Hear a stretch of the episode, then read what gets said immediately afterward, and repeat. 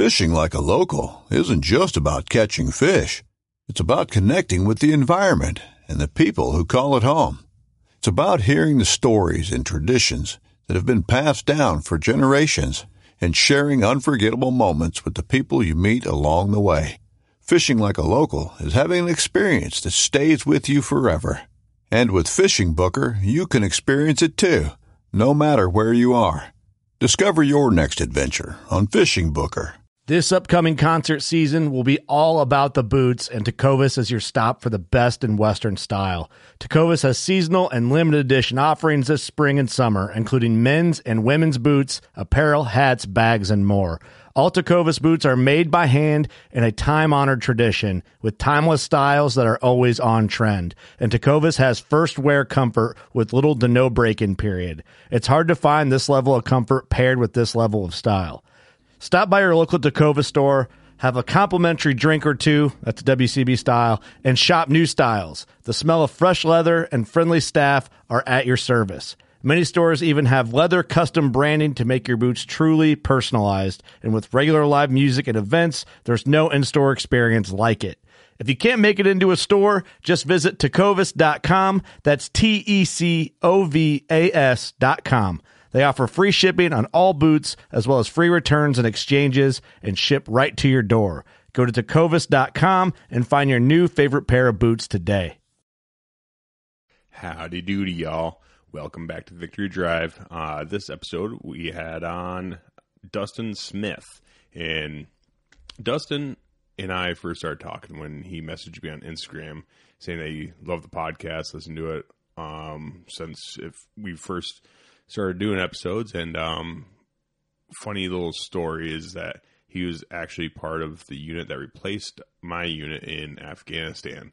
So while we started messaging each other back and forth a little bit about that and kind of getting to know each other um, just through Instagram and whatnot, um, decided to have him on the podcast. I'm like, well, that'd be a hell of a cool story to have him on, a guy that replaced uh, um, my unit in Afghanistan and started talking with him a little bit and uh, turns out he's he's got a tremendous tremendous story. Uh, he's also did a, he's done a whole bunch, pretty much everything you can think of in the army, especially as a National Guard guy. And he started in the Arkansas National Guard, and then he jumped over and moved to Oklahoma, and he was part of the Oklahoma National Guard when they and that's the unit that replaced us.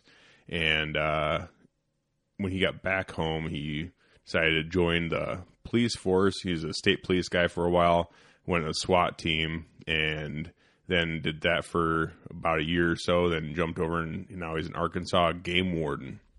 So really interesting story there. Uh, is just I think that guy has just got a he's got a passion for punishment. I think so. He's done all the all the hard schools in the army, being a sniper and air assault school and all sorts of other shit. And he's just a really cool guy. Really love listening listening to him talk and tell his side of the story um, while we're over in Afghanistan. And just everything else he's accomplished in his life is pretty amazing. So um, love talking to that guy. And um, also, I guess we also need to give pay homage to our title sponsor, Grizzly Coolers. Uh, they've been a great sponsor, great, great just great group of guys to work with over at Grizzly Coolers. They make all American made hard side coolers. They're made right here, uh, real close to real close to home here in uh, Decorah, Iowa, and they make some of the best coolers and drinkware on the market. I mean,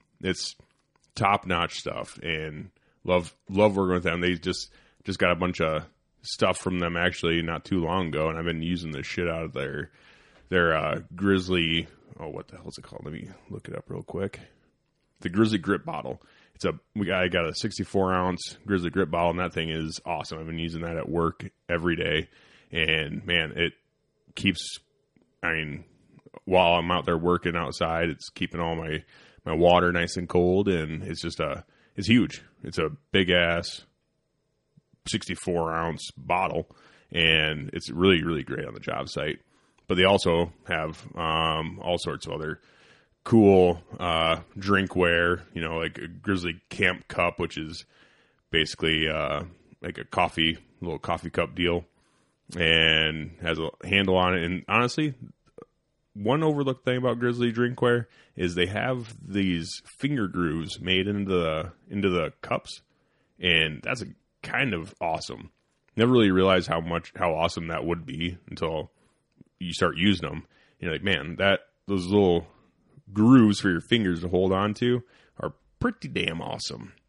So thank you, Grizzly, for jumping on, being a huge supporter of Victory Drive podcast, and like um like I said in the last episode, the discount code for all you guys is WCB. So we kept it the same as Working Class Bow Hunter, um, and kept it the same. Keep it simple. WCB for fifteen percent off of anything at Grizzly.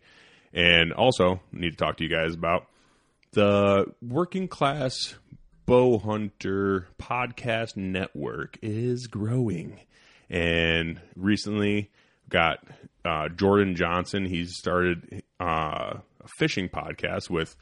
Uh, he has co-host Nate Conklin and his wife Lola, and they are doing an absolutely bang up job over there at Tackle and Tacos, and they talk everything about fishing and jigging and um, boats and tacos. So if you're into any of that, making tacos and fishing, or just anything generally on the water, take a listen to them. They're absolutely great people over there, and love talking to those guys and listening to their podcasts and seeing how they're they're growing and some of the stuff they've been doing is pretty awesome.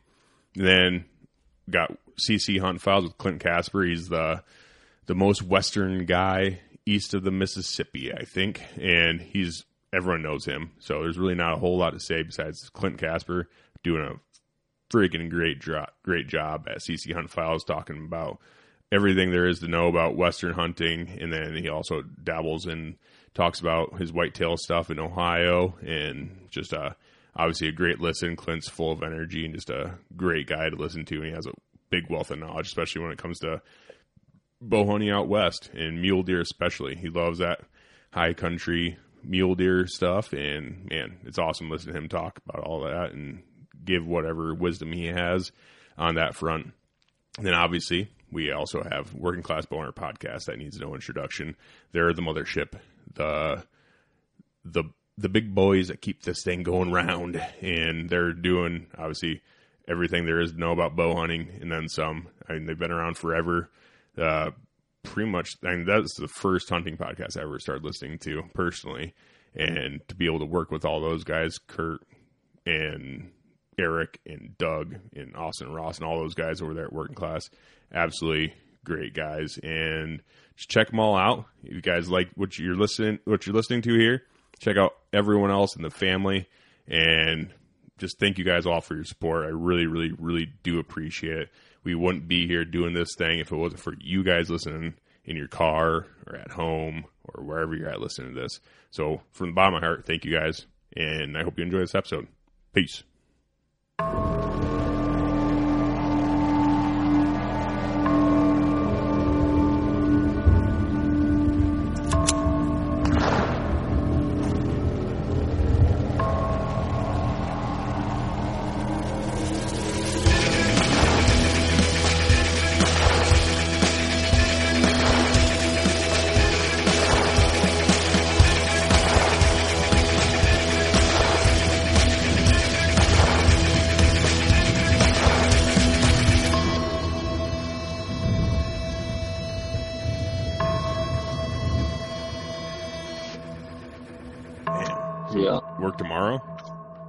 Yeah, tomorrow will be my Monday. I'll get get after it tomorrow. I got a got an owl problem I gotta go take care of, so that'll be a good way to start my day off. An owl problem? Yeah, there's like some guy bought a warehouse, an old one, and there's seven owls. There's like four adults and three juveniles, and he can't get them out. So I'm gonna go take care of that. I'm not sure. I, I deal with owls like one at a time. I've never dealt with a family of owls, so Damn, those barn owls are mean. I think Yeah. they're big too. I never would have thought a, a game warden would be out taking care of owls and shit. I thought that would be like a, Normally we don't. It's it's like a wildlife management problem, and you know it's not really our division, but they can't get anybody over there, and this guy's wanting to get it remodeled and you know start on it next week. I really don't want to mess with it this weekend. I'm sure I'll be busy this weekend. So I was like, I'll be by there Friday and see. Yeah. I'll at least assess the situation Yeah. and just go from there. I feel like guys around here would would have just shot him and thrown Right. on the grove, you know? Yeah, uh, his wife was with him. I think was the problem because I know the guy that oh, that called that called me about the issue, and I was like, "Why are you calling me?" He's like, "Well, my wife." Well, I was like, "Oh, she went with you to the warehouse." Like, yeah. Like, okay, yeah, that makes sense. So, but yeah, normally it would have been the it would have been that the other way. leave it to women to be the voice of reason, I guess. Yes. That's awesome. Well, I I did already start recording, so um, everyone, welcome back. I got online here, Dustin Smith. Uh, we I'm probably gonna leave some of that in there because that was pretty good conversation. That's what I've been starting to just hit record when we're like I'm getting shit set up with uh, whoever I'm talking to, just because sometimes we get talking and I'm like, fuck, man, I should have been recording that. So I just been starting to like record like the the preamble, but uh, Oh yeah, absolutely. yeah, Dustin Smith. Uh, easy name to say. I've had a couple guys on here. Where like, Fuck, is this how you say? Pretty name? common. Yeah, Yeah, you messed that one up. That'd be bad. yeah. So uh, I guess we, for everyone that's listening, that's kind of confused right now. But uh, so um, let's talk your background a little bit and kind of where you're from and what you do and all that good stuff. Real. Yeah, no, it's just uh, uh game warden right now. Uh, state police before that, and I think I've been in been in the Arkansas Guard. Mm, Seventeen years now, I think is where I'm at. Something like that, somewhere around there. Did you join Yeah. right out, right out of high school, or did you do the split op stuff and join while you're in? No, I actually waited a year. Like, I did? graduated high school at 17, and then you know went to work, and I think I was I turned 19 in basic. So I Oh, okay. Yeah, I kicked it around for a year. The Marines almost got me when I was 18, and somehow or another I dodged that bullet and went uh, the the guard. I don't know. I just felt like I was like, I still want to work and I want to do this and that, and yeah, but Yeah. Ended up ended up going the guard route, and that's that's been a pretty good deal. I mean, it's been a lot more busy than I thought it would have been. You know, starting out. You know, I was thinking Mhm. one week in a month, two weeks a year. And that has not been the case No, that's. I ever mean, since. I think that's how the. That's how I shouldn't say that's how they got me, but uh, my buddy joined the guard, and that's a big reason why I joined. And that's exactly what I thought. Like I went to basic training, I was so fucking naive, and going to basic and then having drill sergeants out there, you know, like obviously when you get to basic, it's not. It's really not that bad when you first get there at reception. It's boring. You're doing a lot of dumb shit, Right. and you're like, man, is this this is basic? This isn't too bad. And then you get on the bus, and then the drill sergeants come in, and you do your, do your shark attack shit, and they all start screaming Yeah. at you and doing all that shit. And like, oh fuck, okay, this is basic. Because I went, Yeah, so here, yeah, here we are. Yeah, I, I went to basic thinking like Full Metal Jacket, you know, like they're gonna come in and start strangle holding us and fucking all this other crazy shit, but it wasn't Full Metal Jacket. Obviously, this is like that. That was Vietnam era, but uh, no, I I went there very naive. I'm like, I'm in the National Guard. Like I'm, I just didn't. I had no expectations. I didn't know what I was doing. I joined as an infantryman, and the only reason why I did that is because my buddy was an infantryman. So I'm like, fuck, here we go. yeah, sir. that was about the same the same story. Yeah, I, I knew a couple guys that had done it, and they did the split op deal where they had done it. You know, they went, they did their their basic part at Benning, and then came back to school, and then did their AIT later. And uh, yeah, they didn't really set me up. You know, it was uh, I kind of learned on my own when I got there. I was like, well, they didn't tell me about this. They didn't tell me about that. I'm like, yeah, thanks, guys.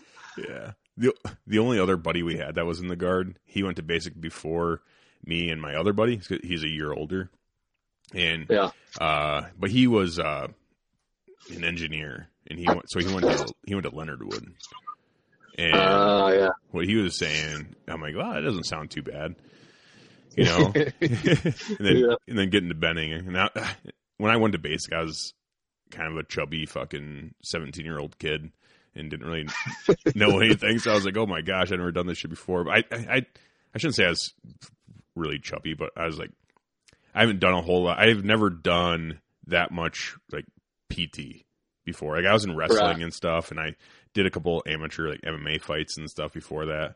But I never really trained that hard besides during like seasons of like in- football or wrestling and then going to basic and doing all the shit that they want you to do all day every day. I'm like, oh my god, I miss my mom. Yeah, that was the thing. I'd been out of high school for a year. You know, I played sports my whole life, and running wasn't a problem. But like, I'd been out of school for a year, and I went and worked. I was on a a power line company, you know, trying to be a lineman, and I'm out there. Uh, Hurricane Katrina, you know, smoking a pack of cigarettes a day, you know, and then it's like, I think I'll go join the guard, and I'll show up to basic, and I'm like, ooh, forgot how to run, you know. they remind you pretty quick. Yeah, they do. Yeah, no, I, I was, I actually passed my like when we got to basic, do your initial PT test. So you, when do you do that? Within the first few days of being at your, um, in your basic company, I guess. Um, yeah, when you get yeah when you get to your company. yeah, when you get to the company, you, you do. Is it? it? It's got to be within the first couple days, right? It's hard to remember. But Yeah, they do an assessment. I know they do like a, or they did a, a like a one one one, and um, like Before- the first couple days. before basic though. Yeah. Yeah, Like the Yeah, guard like did right that for you you, right? yeah. What was it? Um, when R and R, what was it? Uh, they had some kind of uh, it, it had to deal with recruiting and retention. Um, Yeah. that unit, I had to go down to uh, a unit not far from my house. I did a a one weekend down there, just a Saturday, Sunday, and yeah, they gave you like a like a one one like a mock PT when Yep. you you know the full deal. Yeah. They kind of taught you how to march. I still, you know, I was stupid anyways. I still couldn't get it, but it, uh, one weekend was not enough. No, it wasn't. Uh, I did. if that was their plan.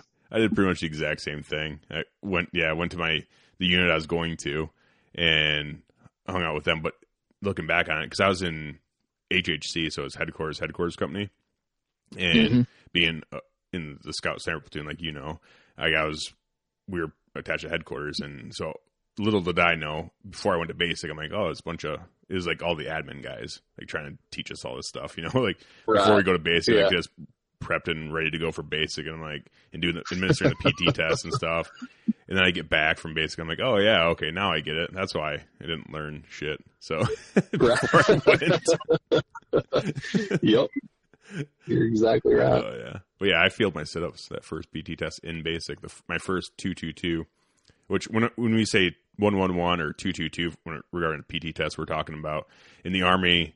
You do um, two minutes of push-ups, two minutes of sit-ups, and a two-mile run.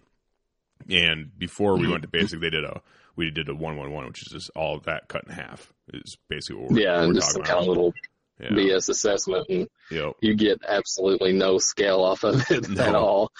No, because I passed But- my one one one just fine. And then I got to basic and I fucking failed my sit up. So I and we didn't do another PT test until the end.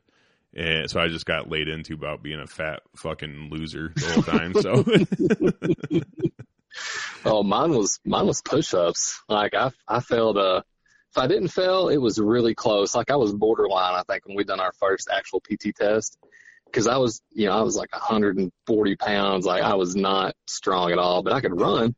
And they're like, y'all y'all are not getting your family day pass at the end of this nine weeks if you fail. You know they were just holding everything over our heads. You know that was the only thing we had to look forward to for nine weeks right, you're not getting your pass before you go to AIT. And I was like, yeah, I'd knocked out my push-ups and I was like, I can't remember if I just barely passed or what, but I was like, I've got to do good on this run.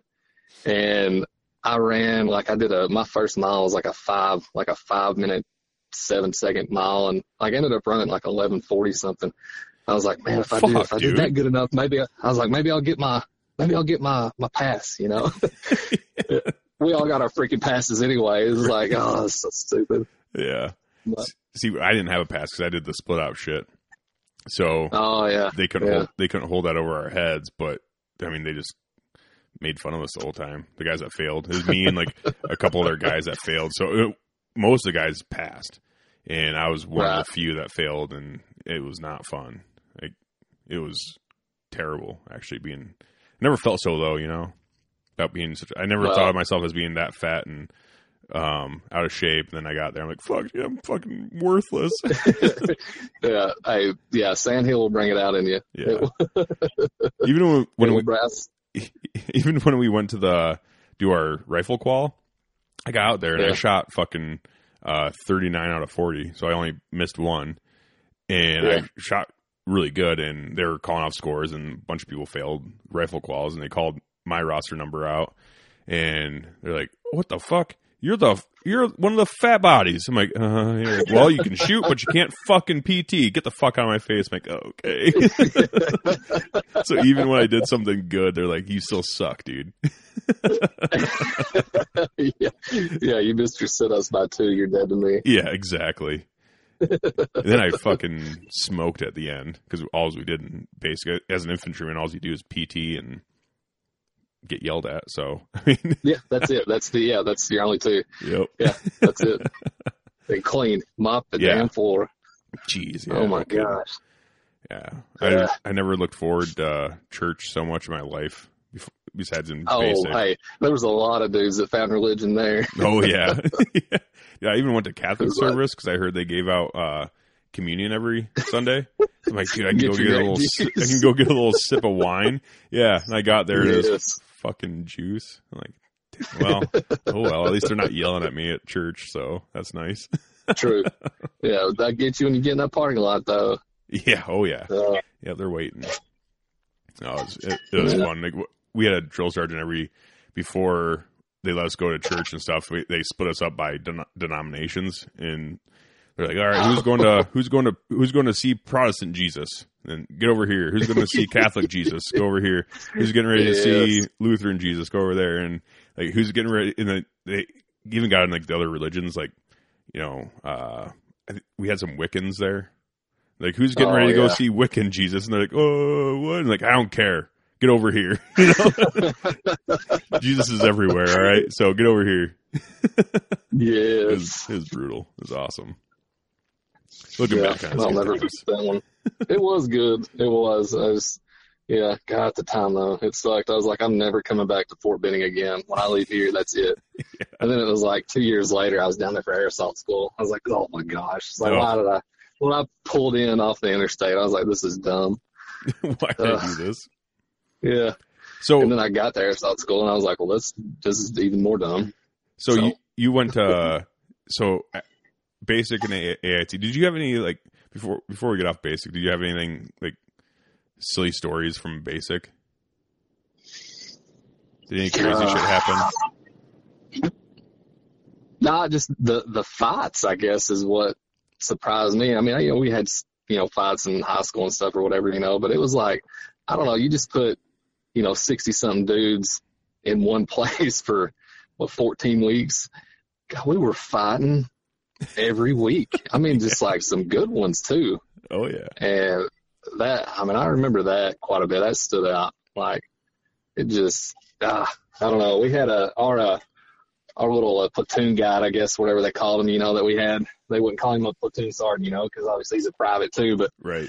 our platoon guide, he was like, I bet he was around 30 when he came through. He was an older guy and, uh, just jacked though. Like he was on roids, had to have been before he came in and he was, he was always the like, whenever he jumped in and broke it up, no one, no one would argue, you know, like he would, Yeah. he would always let it go for a little bit.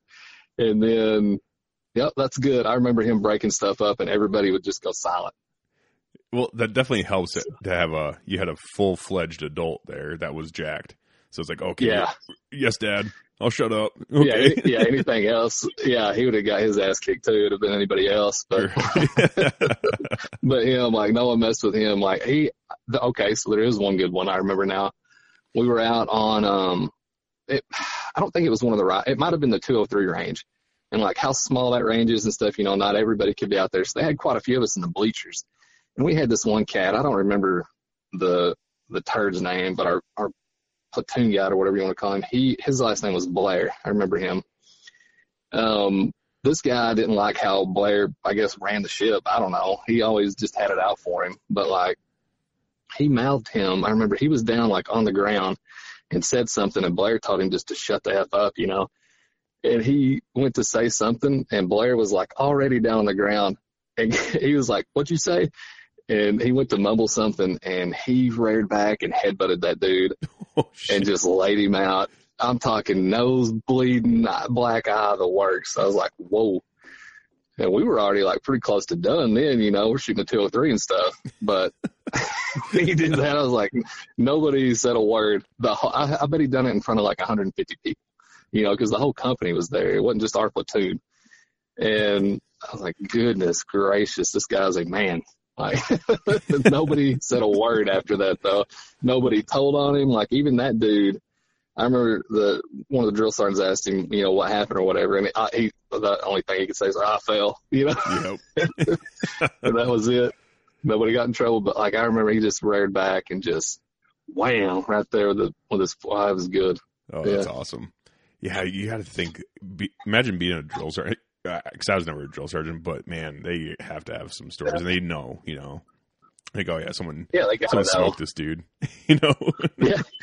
Well, that's the thing. They probably knew he needed it too, because like I said, he whined the whole time we were there. oh You know, yeah, it was just one of those deals, and like Blair seen his opportunity and took it, and shut him up for the rest of the time we were there. That's awesome.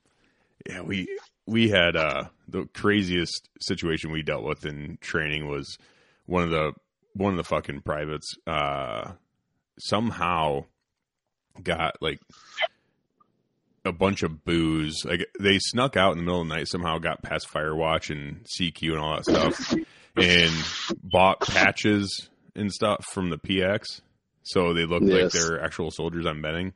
They went and bought a bunch of booze and came back and hid it in the in the bathrooms behind uh I think it was like the fucking I think it was the I can't remember. is in the walls. I can't remember. Was the power like the uh, breaker box back there that they like pulled out somehow and snuck it all back there. But it was a bunch of Playboys and nudie mags and booze, and they're just getting loaded in the bathrooms, I guess. and I didn't know about this. Like me and none of me and like me and none of my friends or none of my friends and I knew that it was back there.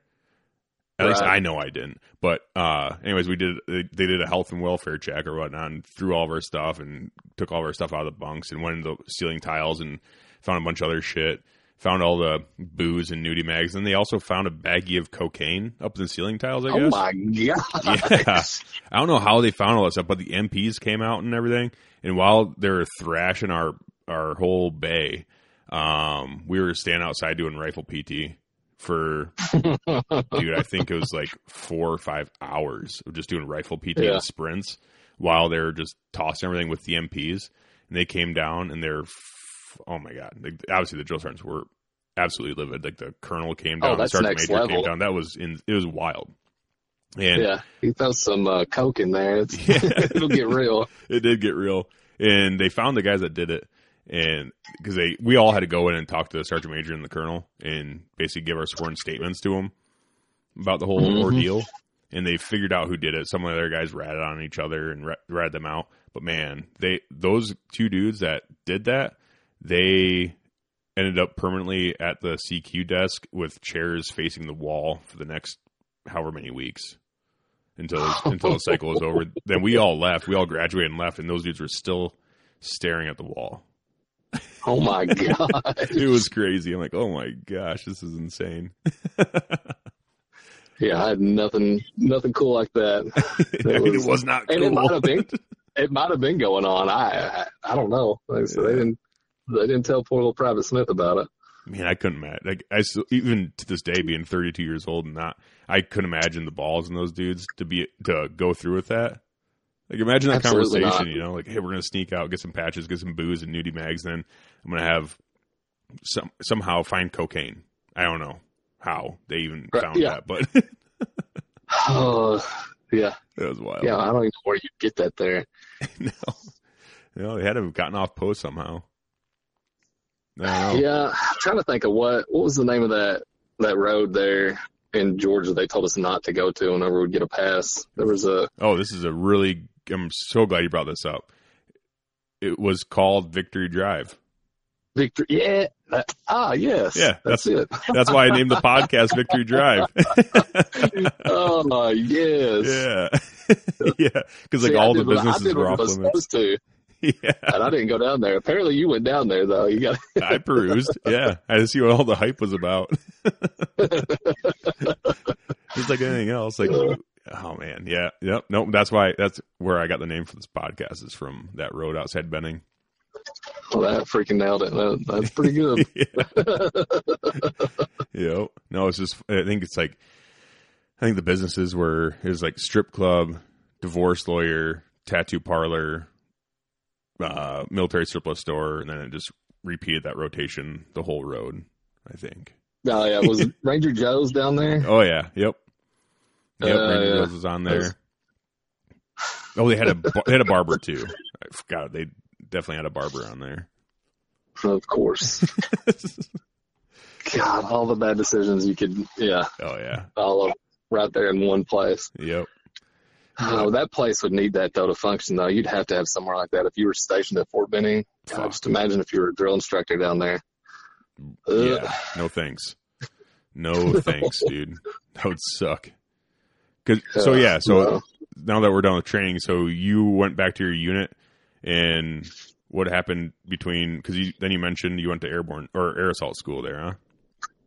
Yeah, so yeah, when I got I got done there, I went uh, I went back to my unit there, uh, Bravo Company in Second Battalion, um, out of the 39th, and I went back there, and dude, it was like I think it was me and one other guy from that area that went there and graduated at the same time, and we got back to the unit, and I think it was like second drill, and uh, they come up to both of us, um, me and Ellen Bob was his last name, and they, they come up to us and they're like, y'all y'all shot pretty good Like, yeah, I mean, I think we scored expert. Like, all right, well, we got this tag match coming up, and uh, we got slots for SDM, you know, squad designated marksman, and uh, the two guys that were supposed to go dropped out, so y'all are gonna go. You know, of course, we were privates, we're like, uh, Roger, you know, like, yes, yes, Sergeant. we didn't know what we were gonna do.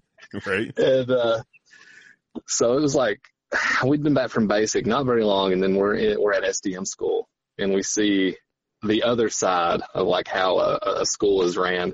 You know, it was you know it's a gentleman's course. You shot and you're done in the evenings, and you're on your own time, and you know it was good. We learned quite a bit, and um, went from there, and then went and shot uh, the state tag match, and uh, we both ended up doing really good there, and uh, uh, we What's I think- the what's the state tag that. match? What is? uh just yeah, e- each state's got one. Um, it's just your uh, your combat rifle and pistol courses, um, competition wise, Okay. how that goes. Um, you got several different everything's you know rack grade, everything like at the time, um, you know our unit had M4s or whatever. If you could get an M16 just because it had a longer barrel, you know you were you were better off. Yeah. Um, but it was a rack grade M4, M16, and then M9s. And then you just ran through four or five matches a day for like three days. Um, and then at the end, they come up with it. I ended up getting to shoot. I did get enough, like, I guess in the novice side or whatever. Um, I got to go shoot for the state at our, our, uh, MAC regional. And like I said, brand new private. Still, I don't even know how the army works. And we go to like Missouri and shoot, and I ended up doing really good on the novice side there. Like I, I didn't do good in the, the, you know, the open side or whatever, but as far as the first time shooter, like I won some stuff, and we got back like, hey, all right, you ever heard of uh, you know, Winston P. Wilson? It's like I have no idea Oh, about any of this. They're like, yeah, well, you're you and you and you, you know, this is the team. So I ended up shooting Wilson in my first year in the guard, and which of course I didn't do very good, but Well, that's tough. team wise, team team wise, we did good. I'm pretty sure because they could drop, you know, my score, but but it was fun. Like I said, I learned a lot there, and that was that was like 2007, and they started, you know, spitting out a lot of money because like you know, 39's going to Iraq, so it's like, what schools do you want? And of course, I've been wanting sniper school ever since I got in the guard. You know, that was I didn't know anything about it, and I was like, that's what I want to do, and then it was like, well, you can go to air assault. okay. Good enough. So, yeah, went and done that, and then um, came back, and then it was like, all right, we're going to Iraq, and then when done the Camp Shelby deal. We've done quite a bit of stuff Well- beforehand at Chaffee. How how was air assault school? Because uh, I'm sure a lot, a lot of listeners. I, I get a lot of questions from Oh. listeners like to break some of the stuff down a little bit better when whenever I talk to other veterans. Like, I've never been to air assault school, but I know guys that have been, so I have an understanding of it. But can you break down like your experience in air assault school a little bit and like what it even is and all that shit? Okay, well, I was not a fan of No. air. I'm still not. I don't.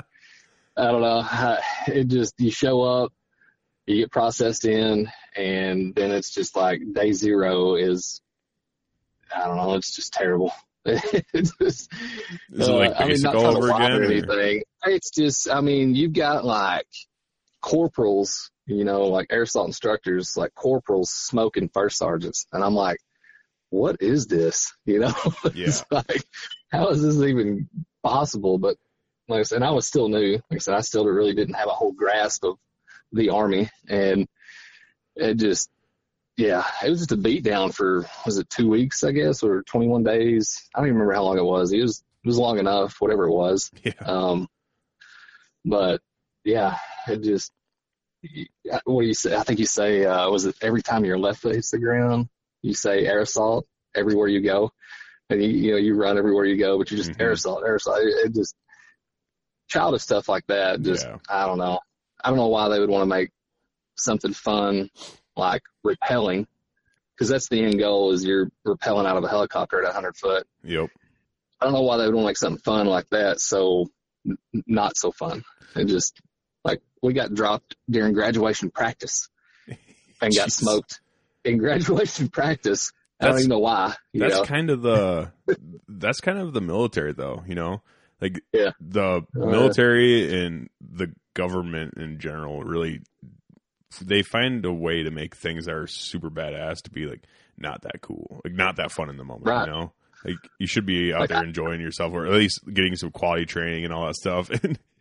And instead Yeah, they're they're like trying yeah, to learn. yeah. You know, you've got halfway through, you've got, you know, a, it's like, because I think they break it up in two phases. If I can remember right, 'cause it's been a long time, but like you've got two phases, I think. And like at the end of the first phase, maybe it was like you've got, um, uh, deficiencies tests, you know, for your sling loads. And, you know, you're, you're getting smoked the whole time you're trying to study and then it's test time and everybody's all nice and you're like, oh, this is kind of weird. you know, and you're doing your deficiency test. And you're like, yeah, I'm about to get dropped or something, you know, you're just thinking that the whole time in the back of your mind when you're trying to like learn these, you know, what an actual, like, if, if this nut's missing off this bolt, you know, like I need to know, you know, I don't need to be thinking about something else, but that's all you got going on in the back of your mind. Mhm. Right. Somehow or other I passed that and then went on to the next phase and then it's just, you're just rappelling off the tower and stuff every day and then getting dropped. And then you've got ruck marches all through it as you, as you progress. So do the miles. You know, I think it started off with a four and then you went to a six and then an eight and then you finished with a 12 and your 12 is like your 12 mile ruck march is the very last thing you do. And you get done with that, you start late at night, like midnight probably, and do your uh, do your 12 miles. And you know, it's the next morning. Get done with that, pretty much pack your stuff up, and then get ready for graduation practice, and then graduate. And like I said, we'd just done a 12 miler, and there's like, you know, we started with like 200 and something people, maybe some. It was like low 200s, and we graduated like 67, I think Jeez. and there's 67 freaking broke dudes out here and chick. There was a couple females too, and um, yeah, we're out there in graduation practice, and they drop us. I'm like, what? What is What kidding is me? going on? like, what? This sucks. Uh, yeah, okay. uh, it did. So you got so you got done with that, and then you went back to your went back to your unit with your air assault wings, and you're like, "Fuck yeah, I'm awesome." Right, yeah. So yeah, I, I might I might have made specialist by then somewhere, but yeah, I was still still didn't have a clue how stuff worked. You know. Well, yeah, I mean, I guess you you just been sounds like you've been pretty busy just doing other shit. Right. It was like, yeah, as soon as I got back from Benning, it was just go, go, go, because, you know, that unit knew that they were fixing to go. I, I still didn't know how that process worked, you know, but we got done with that. And then, yeah, we did pre-mob and did that. Yeah, we hung out at, hung out at Camp Shelby, Mississippi for a while, got all that done. Yeah. And yeah, then went, Did- went and flew over. Did you guys get a pass at all when you're in Shelby? Oh yeah, yeah, right at the very end. They never Yeah. gave us one like you know during the middle of it, but yeah, we we didn't get one. I think we got like a four day maybe Yeah. at the end. Yep, we got a four day right at the end of Shelby as well. Uh, Yeah. What'd you do No, my family come down, or my mom and dad and my girlfriend at the time just come down and went. uh I think we stayed. We went to Biloxi. I think Okay. we stayed at the Hard Rock and just Yeah. stayed down there for four days. And you know, the drive time back home and then come back, you you miss a day and a half. So they just came down and we did that deal, and that was that was it. You didn't, When you didn't end up in a bar named Ropers at all? no, I never went to Ropers. All right, that's good. That's a good call, man. 'Cause- No. so when when I we listened to that. Yeah, Did oh, you? I heard Okay. about that. Yeah, Yeah. uh, yeah, on uh, yeah, yeah, with your old with the, the old section sergeants yeah, podcast. Yeah, I heard about that. Ropers. I was like, well, I'm glad I dodged that bullet when I when, when you were talking about it. I was like, yeah, I'm glad I didn't go out there. yeah, it's a it's a long story. I've told it already, but yeah, if you guys don't know what I'm talking about when I say Ropers, go back and listen to um, the podcast I had with Boer, the sniper, um, our sniper section leader when we were over there. But yeah, fucking Ropers sucks. Mississippi Yeah, sucks. that, when that story come on, I was in the middle of uh, I was in the middle of cleaning fish. Whenever I was listening to that, I had to stop. I was like, God bless. I'm glad I did not go to. Yeah, uh, it was brutal. I'm glad I did it. Looking back, I'm glad it. Oh, I'm glad it yeah, happened. In the moment, I was not in the moment I was not so proud of myself, but at the same time, like I'm glad it, I'm glad it happened because it's a funny Yeah. story. But No, that was pretty good. so yeah, then Yeah, you, no, it- okay, y'all knew that it was coming. yeah, Like- Even before y'all got there, y'all knew it was going to happen. yep, for sure, we did. we were we were warned, but what are you gonna do when you have a bunch of you know young men full of testosterone getting ready to go to war? Like, Yeah, they're like, hey, this might say- be it. yeah. You know, yeah, don't go here because people are mean. It's like, okay, well, we're that's about to go exactly meet some. going. Yeah, we're about to meet some mean people, so let's fucking see what see what this place is all about. yeah, they can't be that mean. Challenge accepted. Well, yeah. so yeah, so you got done with uh Shelby, did all your pre mob and stuff. So you're not uh you're you're just a like I guess quote unquote regular line soldier yet, yeah, right? Yeah, I'm in a line unit. Okay. Yeah, I'm just an infantry unit. By then, yeah, like just uh, yeah, uh, a gunner. You know, that's all I was the whole deployment. You know, I just sat behind Oh. a, a big Nice. and yeah, little did I know that's that was the easiest role I would probably have in the guard. Yeah. like, oh, it was so nice. It just Let's say how how was Yeah. that Iraq deployment? Just Oh, it was it was kind of cake. I mean, we were out a lot. Like I said, we was just convoy security, and we were out a lot. But really, when we were back and you know maintenance was good on vehicles, like like I said, 'cause we were in Al Assad, and it was a giant airbase. Like it was huge, and um, you know we would just run uh, from there to like TQ to the Jordan border. Um, and back really you know and it was it was good i had a driver that was awesome like he did not want anybody else to drive so oh nice. i just sat back in my chair in that asv and hung out you know Yeah. it just it was good it was good but Did you come guys back and did you guys get in any firefights while you were in Iraq, or was it uh, pretty chill the entire time? no it was like yeah like i said it was chill the entire time Okay. it was Because what time frame is it this was then? oh Oh, oh wait. nine Yep. Okay. Yeah. So yeah, I mean, Yeah, Iraq was been going on for It was during that- yeah, six years. that now? whole surge.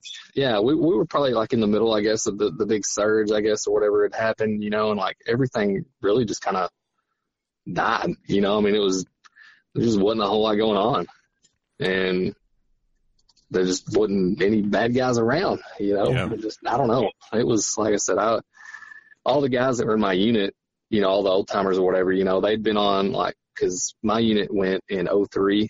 Like they were Oh, right shit. there, like that initial invasion. Yeah. So like I, I've got all these old salty guys that are like my TC in my truck was one of them. You know, like he he went to you know Baghdad in '03. You know, and was there for like a year and a half. so, you know, everybody was like expecting the worst. You know, he's like, yeah, you know, it's about to get weird. You know, this and that, and we get there and like nothing ever happened. I was like, uh, it got weird, didn't it, man? He's like, yeah. Yeah. Well, it could have. it could have, yeah. yeah. So you guys just fucking hung out there, got jacked on at the gym, and Oh, the gyms, yeah, were good. Yeah. It was uh, there was like two big nice gyms there. They had a Burger King there. Um, yeah, wow, what else was there? There was a lot of stuff there. Like I said, it was it was a big place. Um, Mhm. swimming pool. man, sounds I like mean, all sorts of stuff. sounds like my Kuwait deployment. Yeah, it was like my Africa deployment. Like both of them were about the same. I mean, it was, yeah, but yeah, drew that combat pay. Yep, Right. yep. so then you came home, and uh, what'd you do when you got home? Then Uh, yeah, I just I went back to work for uh, the power line company I was working for. I was working for Arkansas Electric at the time. And I come back and then I um, started bouncing around schools. Like I got to go. That's when I got to go to the uh, Mountain Warfare School. Um, oh, sick. um, but that was so that one was after Sniper School, Mountain Warfare. So yeah, let me go back a little bit. Yeah, we got back. And, well, the whole time while we were in Al Assad, you know, our readiness NCO and our training NCO was like, you know, we're still gonna have money. You know, anybody want to go to schools, this and that. And I'm like, I want to go to freaking Sniper School. I've been saying that, you know, since this and that. And like, yeah, okay. Uh, well, I got a slot, and it was it was quick. It was like couple months after I got back. I was at Sniper School at Camp Robinson. Damn. And uh, yeah, so yeah, so that's went and done that. And at the time, it was just four weeks. Um, so yeah, it was at the tail end, middle middle tail end of 2009. And um, yeah, so I went through that.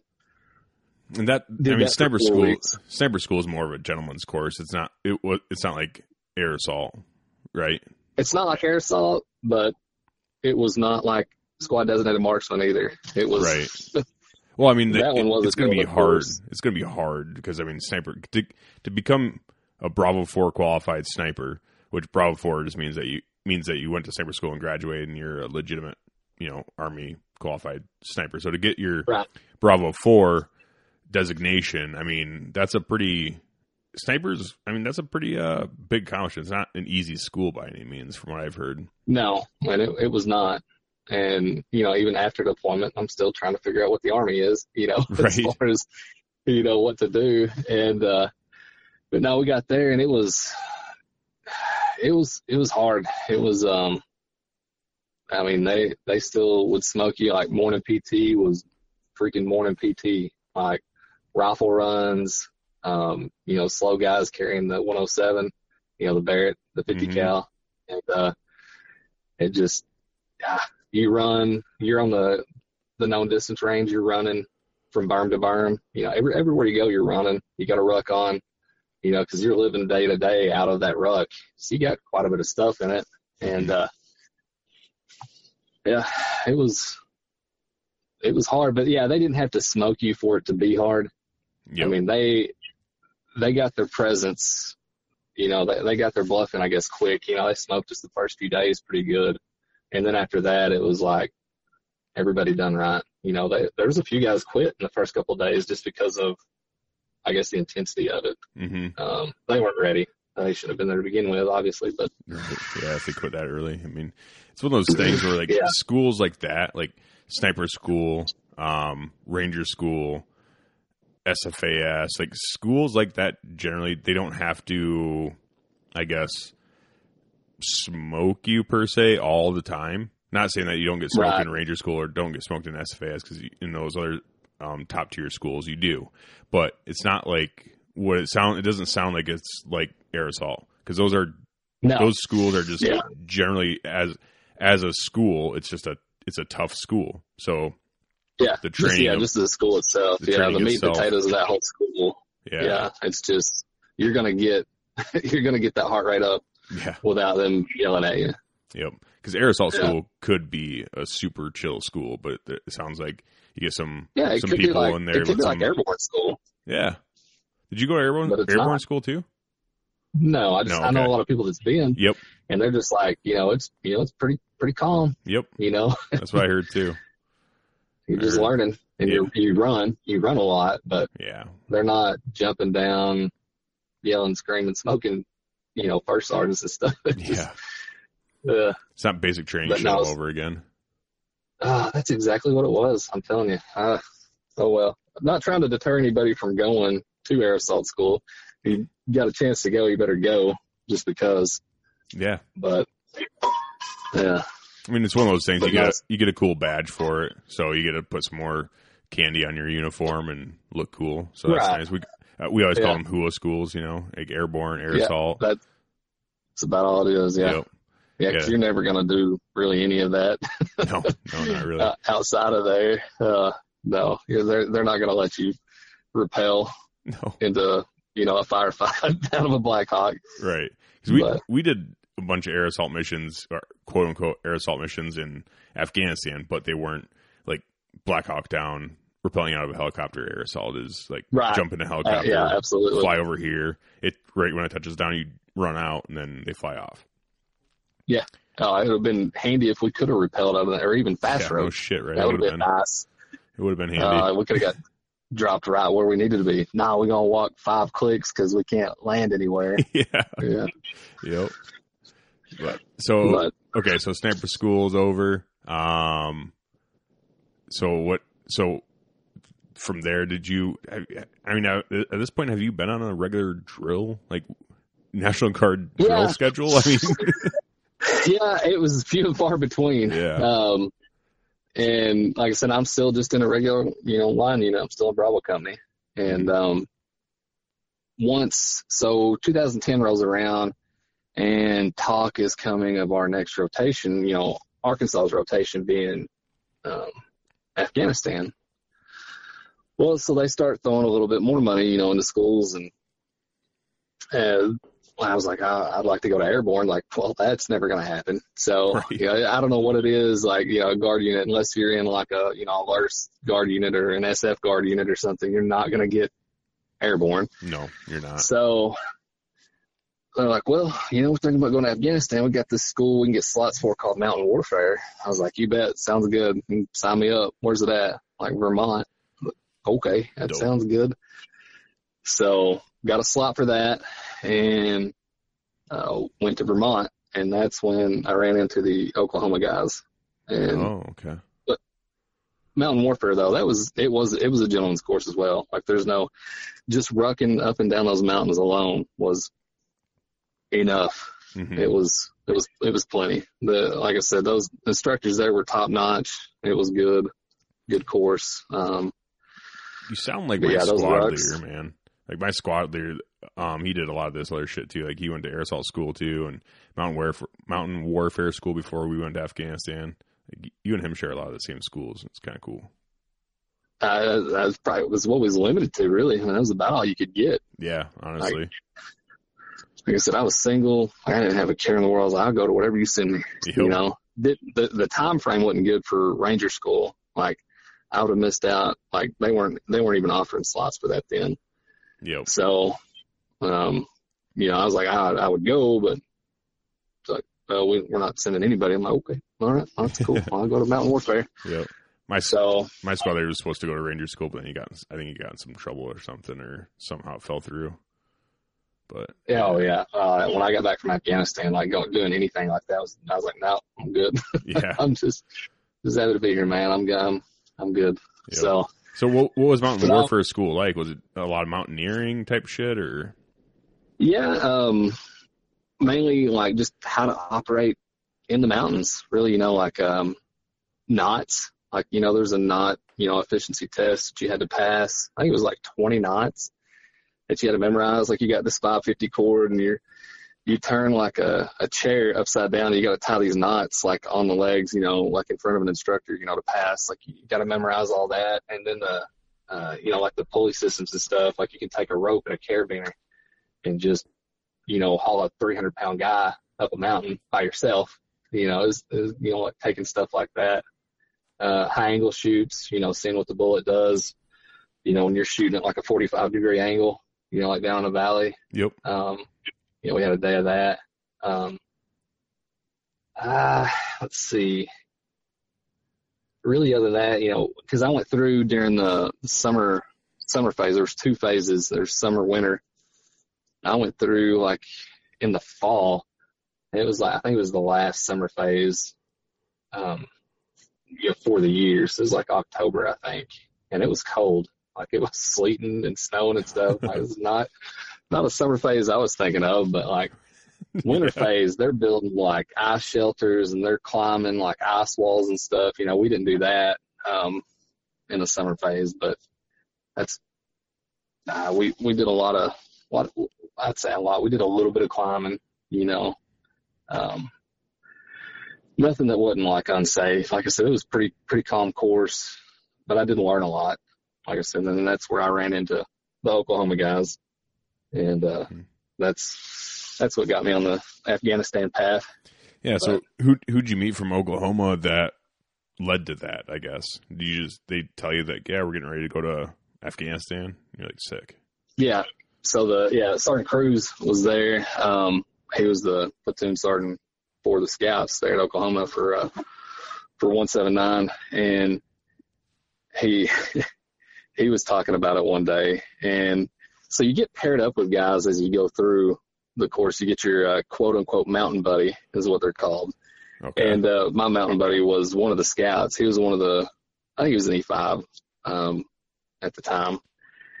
So he was kind of preaching it to me, like, you know, they're going, they're going here, and this is what they're doing, like it's going to be the real deal. And I'm like, it's exactly what I want, you know. He's like, you need to talk to Sergeant Cruz, and uh, so I talked to him one day about halfway through the course, and uh, Sergeant Urban was there too. And Urban was the sniper section sergeant.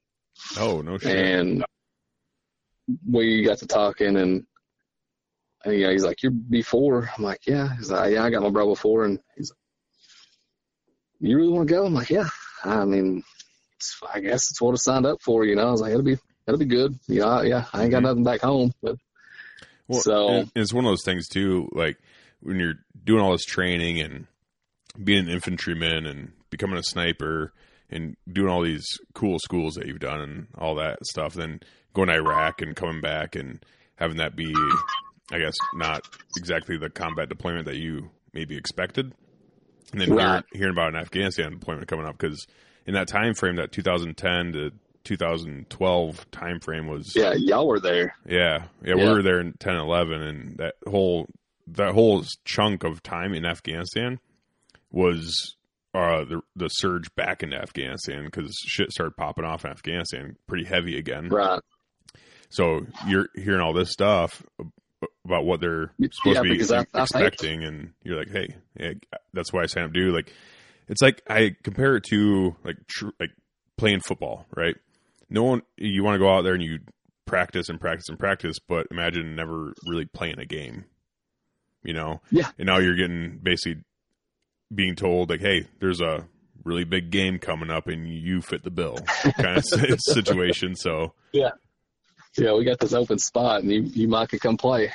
Yeah. So, but because I think uh, Cruz and Urban were getting, um, I don't know if they had made contact with uh with your leadership yet or not, but I think they were getting some emails, this and that, like, you know, this is not your typical guard deployment. Like this is going to be the real deal kind yep. of deal, you know, because they they kind of broke it down to me a little bit while we were there, and I was like, "Man, sounds good." I was like, "Absolutely." Like, you sure? I'm like, "Yeah, yep. you bet, man." So yeah, because on, on our end of things, I'm I'm sure that was happening where there we were because I mean I don't know. I was a specialist when I, I went to Afghanistan, so I wasn't privy to all the higher up leadership talk. But I'm sure that our colonel and sergeant major was talking to your guys' colonel and sergeant major because our deployment, yep. the way it was briefed to us was, yeah, this isn't. We, it, we were told we're going to. We were given our our warning, our warning order of Afghanistan deployment. Like, okay, here we go, yep. kind of thing. And I had just gotten out of AIT when I heard about this Afghan deployment, and I actually had uh when I joined, I had a fucking um, what was it called, college first contract. So I was oh, yeah. I was non deployable yeah. at the time, and I had to sign some paperwork saying like, "Hey, I renounce my college first um, con- part of my contract, and I want to deploy." So yes, I had to do all that. But when we were told about Afghanistan, we're like, "Okay, we're getting ready for Afghanistan." Then as it got closer, we're like, "Hey, this is like we our leadership and our state kind of I don't I don't know if they fought for it, but it was like, hey, we you know we got this opportunity to go to Afghanistan. We have our own area of operation. Like we're not falling under any big army shit. Like this is our own area of operation yeah. that we are. We are responsible landowners. For. Yeah. Yep. Yeah. So that was pretty interesting, and a lot of the old crusties that we had with us, like this doesn't happen. Like usually, usually guard department yeah. guard units get attached to a big army unit, and you do you work with them on stuff, right? But yeah, yeah, this was completely different. So I'm sure that was happening back and forth. We're like, hey, this is what we're experiencing as like the, in this situation of being a guard unit with our own area of operation that you guys were going to come with the Oklahoma Guard was going to come and take over after we left. So, yeah, they they only had to mention landowner one time. I was like, yep. I've heard that before. That sounds pretty cool. Like, yep, yep. that uh, we get to do our own thing, and uh, yeah, it, it didn't take much convincing. And the next thing I know, we get done with mountain warfare and graduate that, and yeah, I keep in contact with um with the Oklahoma guys. Like even one of them comes in and comes hunting with me. Like he came in during that time because said, we got done in October and it was November. He came in and and deer hunted on my place for a few days. Oh, sweet. and um, yeah, we you know we talked about it some more. And my unit was not wanting to like let me just transfer over to them, you know, for no reason. So like you know I had to come up and like, oh, I'm moving to Oklahoma. You know, here's my address. I'm IS10. You know, and then 179, the, the scouts, the slot that I fell into was, um, cause I made E5, um, during that time. Um, so I was a, a team leader. I was a sergeant there mm-hmm. at Bravo Company. And, um, so the E5 slot that they had was in scouts. And so I just took a team leader spot there. But like I said, I had to IST and, you know, I, I moved to Oklahoma. What do you mean? And, I, I, uh, I, ICE 10? Inter- the interstate no, uh, IST, the, the interstate oh, transfer deal. Like I had to, oh, okay. yeah, I just had to say I was moving. I got a job in Oklahoma. I'm moving. I'm not going to be in Arkansas anymore. It's my hardship. Mm. Um, I'm going to be in Oklahoma Guard now. So, okay. Because Arkansas was, you know, having the talk of they're going to Afghanistan in, you know, like 2012. And that was, that was the, the plan anyways. That was being talked about. So they weren't going to let anybody go. Right. And that was the only way I could get in with Oklahoma and, and get on that deployment. So, so did you actually move and, to Oklahoma? Uh, sure. Yes. Yeah. So you moved to Oklahoma. nice. I moved to Oklahoma and um, got that. But Arkansas never even did. They didn't go. They they didn't go oh, they on that didn't? deployment like they were supposed to. No, they they went and done an NTC rotation. Oh, um, while, while I was in Afghanistan, they they done a rotation out there in California, and I don't know what all took place, but they ended up not going to Afghanistan. Okay. So, but so I would have, if I would have just hung around and like, you know, took their word for like, hey, we're going to Afghanistan. You don't have to go with them. Like we're going. Like if I'd have done that, then I'd have never, never would have got to go to Afghanistan. Yeah. So you, I mean, I'm glad. You never would have been on this podcast. Never would have been on this podcast. exactly right. Well, that's cool. But, okay, so you get your IST done, and you move to Oklahoma, and you start. Yeah. So, how long after all that happened before you were, you know? I, I guess... right into. uh They they were doing. Uh, Oklahoma was doing something at Gruber. It was like a like a two week deal, maybe a week, two week deal at Gruber. Was, and, it, was that like um, their AT, like their annual training type stuff, or was that like pre mob? Yeah, I think it was. I think it was part of pre mob. Like I think they could knock out some of the some of the tasks yep. that they wouldn't have to do at Shelby. They could knock out some of that there. And yeah. like I said, I rolled right into that. That was like my first time meeting everybody. Met you know met all the guys. Um, we uh, let's see, they put us on a pass after that, um, and then after that pass, it was it wasn't very long. It might maybe, maybe a week, maybe something like that. Because I don't I don't think we were on. Uh, we might have been on the actual orders uh, to go on that. Yeah, so I guess they did put us on a pass. Pass, I went back home for a week, came back, went back to Stillwater where HHC was at for 179, and then got on a bus, drove all the way back across Arkansas Hmm. and um, went to Shelby and hung out there for a little bit. Yeah, it was, oof, And it was pointless. yeah, it, Shelby was absolutely pointless. So you, and then you, you never ended up in Ropers then either. Then so No, the two times you went to Shelby, you never went there. two times, never Damn, did. dude. No, Man, if I'd known you back then, I would have told you like, dude, go to Ropers. It's sick. I, I would have. I promise, I would have. Had anybody brought it up, I don't think any of our guys ever went. I feel like I'd have heard about it, but Yeah. but no. Did the Shelby deal, same thing. Kind of hung out at Biloxi, and you know it's kind of deja vu. Just get on a big plane and you know went So did you to guys Kyrgyzstan. I think was. you guys left from Shelby straight to deploying over to Afghanistan? Yeah, Oh, yeah. okay. When we got done there, like said, we did our pass, and we went. Uh, where was it? It was somewhere. You know, there's an air base or an airfield or something, not far from Shelby. So we got on buses. It wasn't a very long drive, and then we got on a big commercial flight, like on this little out in the middle of nowhere airstrip. Really, Yeah, because we w- we And- went we went from Shelby to NTC, and we did two weeks of training in NTC too. Oh yeah, no, we went to Polk Okay. during that time while we were at Shelby. Yeah, Oh, okay. I don't know how I could forget Polk. Yeah, God bless. No, yeah, we went we went to Louisiana. Uh, yeah, we went and hung out in the box for a little bit down there. oh, okay. So you went to JRTC. We did, yeah, we went down there and did that that little rotation. Yep. So we, yeah, like I said, that because we went from Shelby to NTC in California, and then after we did NTC and got you know blessed off by all the big army Right. guys there, and then they're like, "Yep, this guard unit's ready to deploy."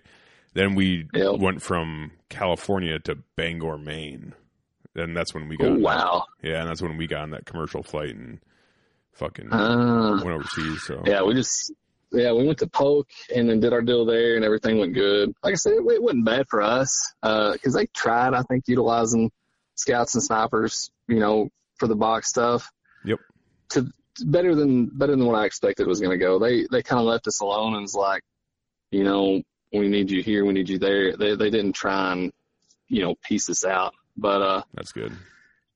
but we went, yeah, we did that, and then we went back to Shelby for a little bit. We weren't there very long, but then yeah, we then did our pass, and then got, yeah, got on a bus and went to a plane not far from Shelby, and uh, yeah, then we flew over and landed at Kyrgyzstan. Dude. So Kyrgyzstan, because we we went to when we were when we left Bangor, Maine, we went find because we got put on this commercial flight, and I've told a story on the WCB podcast, I think. Um, but uh, our flight, man, it was like it was a like a commercial flight, like you were saying. But I looked over on the Yeah. wing, and there was like duct tape on it and shit. I'm like, oh, great. Yes. Dude, we're gonna freaking die before we even Yes. get there. Like there were like old Yeah. old planes that airliners didn't want anymore or like took out of service and like yeah get, take this for soldiers to deploy Yeah, you know so they load this don't know if down with all the people. Yeah, yeah.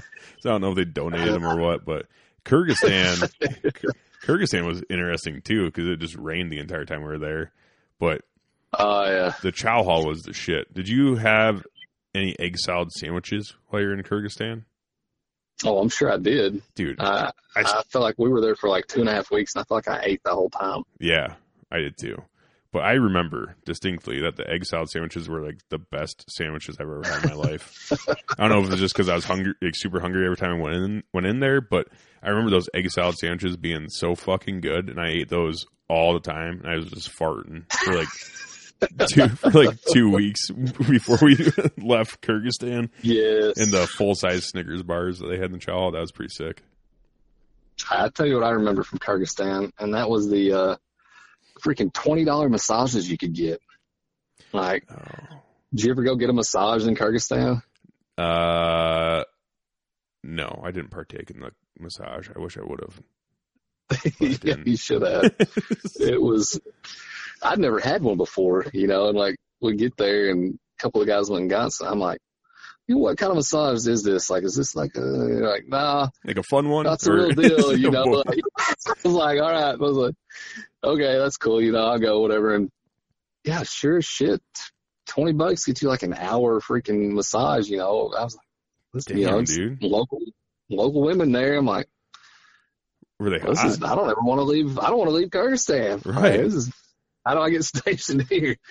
But you know, it was just a small air base. You know, it's Yeah. all Air Force guys that ran the place. Yep. But Were the masseuses hot? ah, yeah, I, mean, I guess Oh, okay. they weren't. They were all right. But After the deployment, maybe they got hotter. I don't know. oh yeah, had you Yeah. gone there post play, if you'd have flown in there, yeah, after about tens all around. yeah, right. Yeah.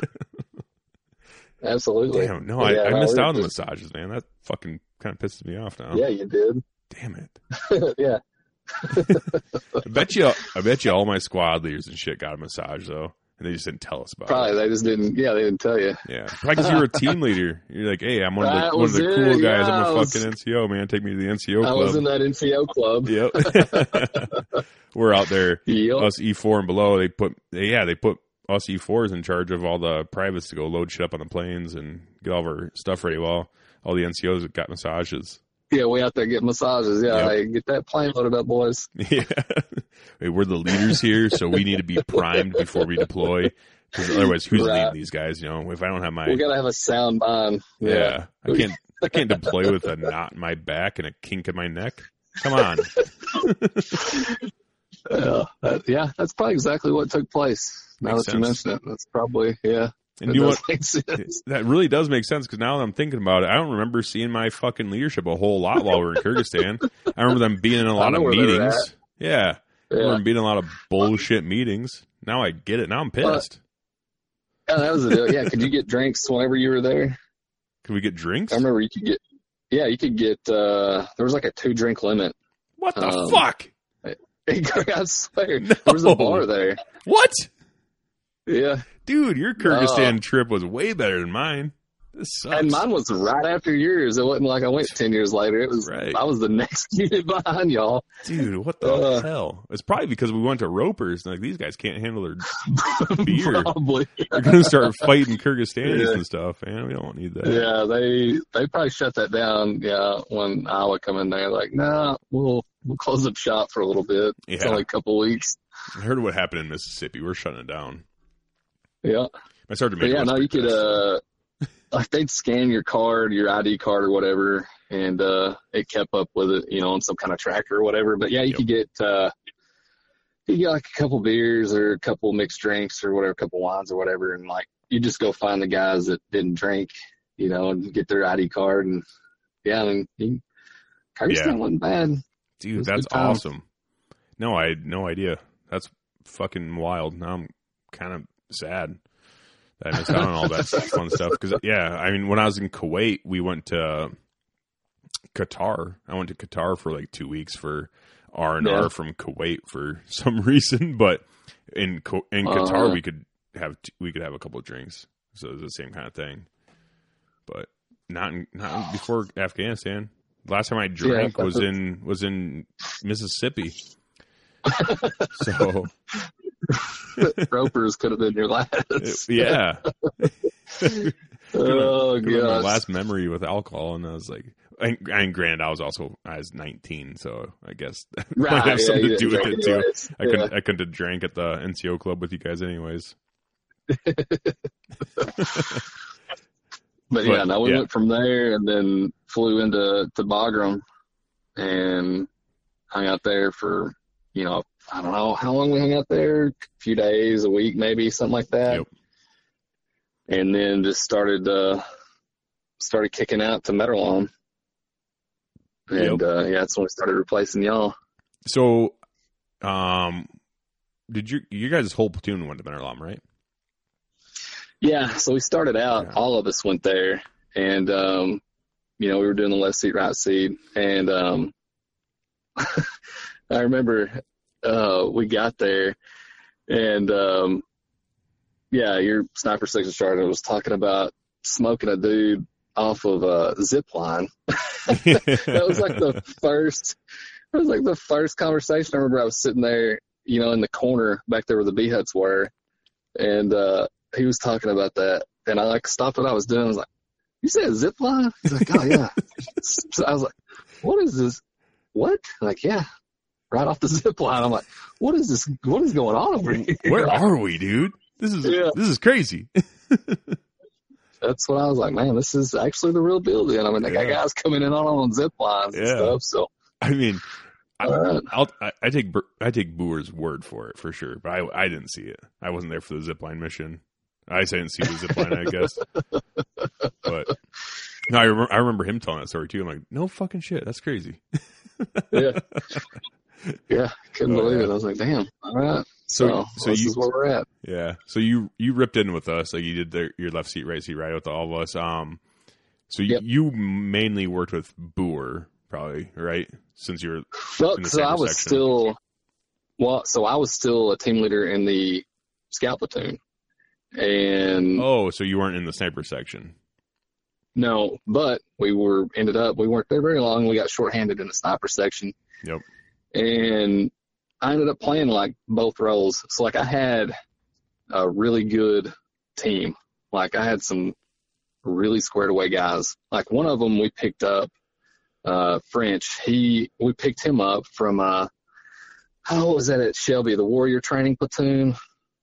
You remember that? Like there was it was just like pretty much the like box of misfit toys, where it's like guys coming in that want to go on deployments and like Oh yeah. A unit that would come through needed somebody and they'd pick a guy, you know, pretty much. yep. Yep. Um, we had, we ended up like one of the last nights we were at Shelby. Um, hopefully I don't get in trouble for saying this. Like we got freaking hammered. Um, like one of the last nights we were at Shelby and, uh, one of our really good dudes, like, he fell off like a top bunk and broke his ankle and we were down a guy and needed a guy. And I think that's how we got French. I'm pretty sure.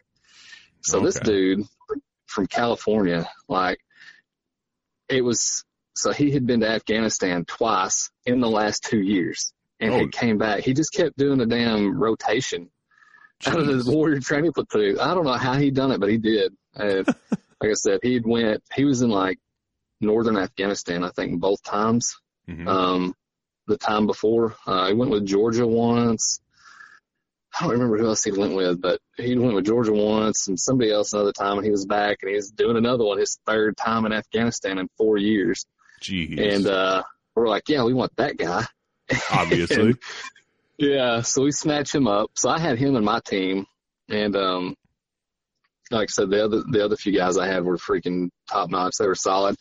So like I was able to go because I had an M24, I had an ERB, um, or an EBR, sorry, hmm the the M14, that that deal. I had that, Yep. and uh, they uh, gave us the uh, the XM 2010s, you know, right before we left Shelby hmm those 300 mags, and nobody knew anything about them. Like it was literally the week before we left.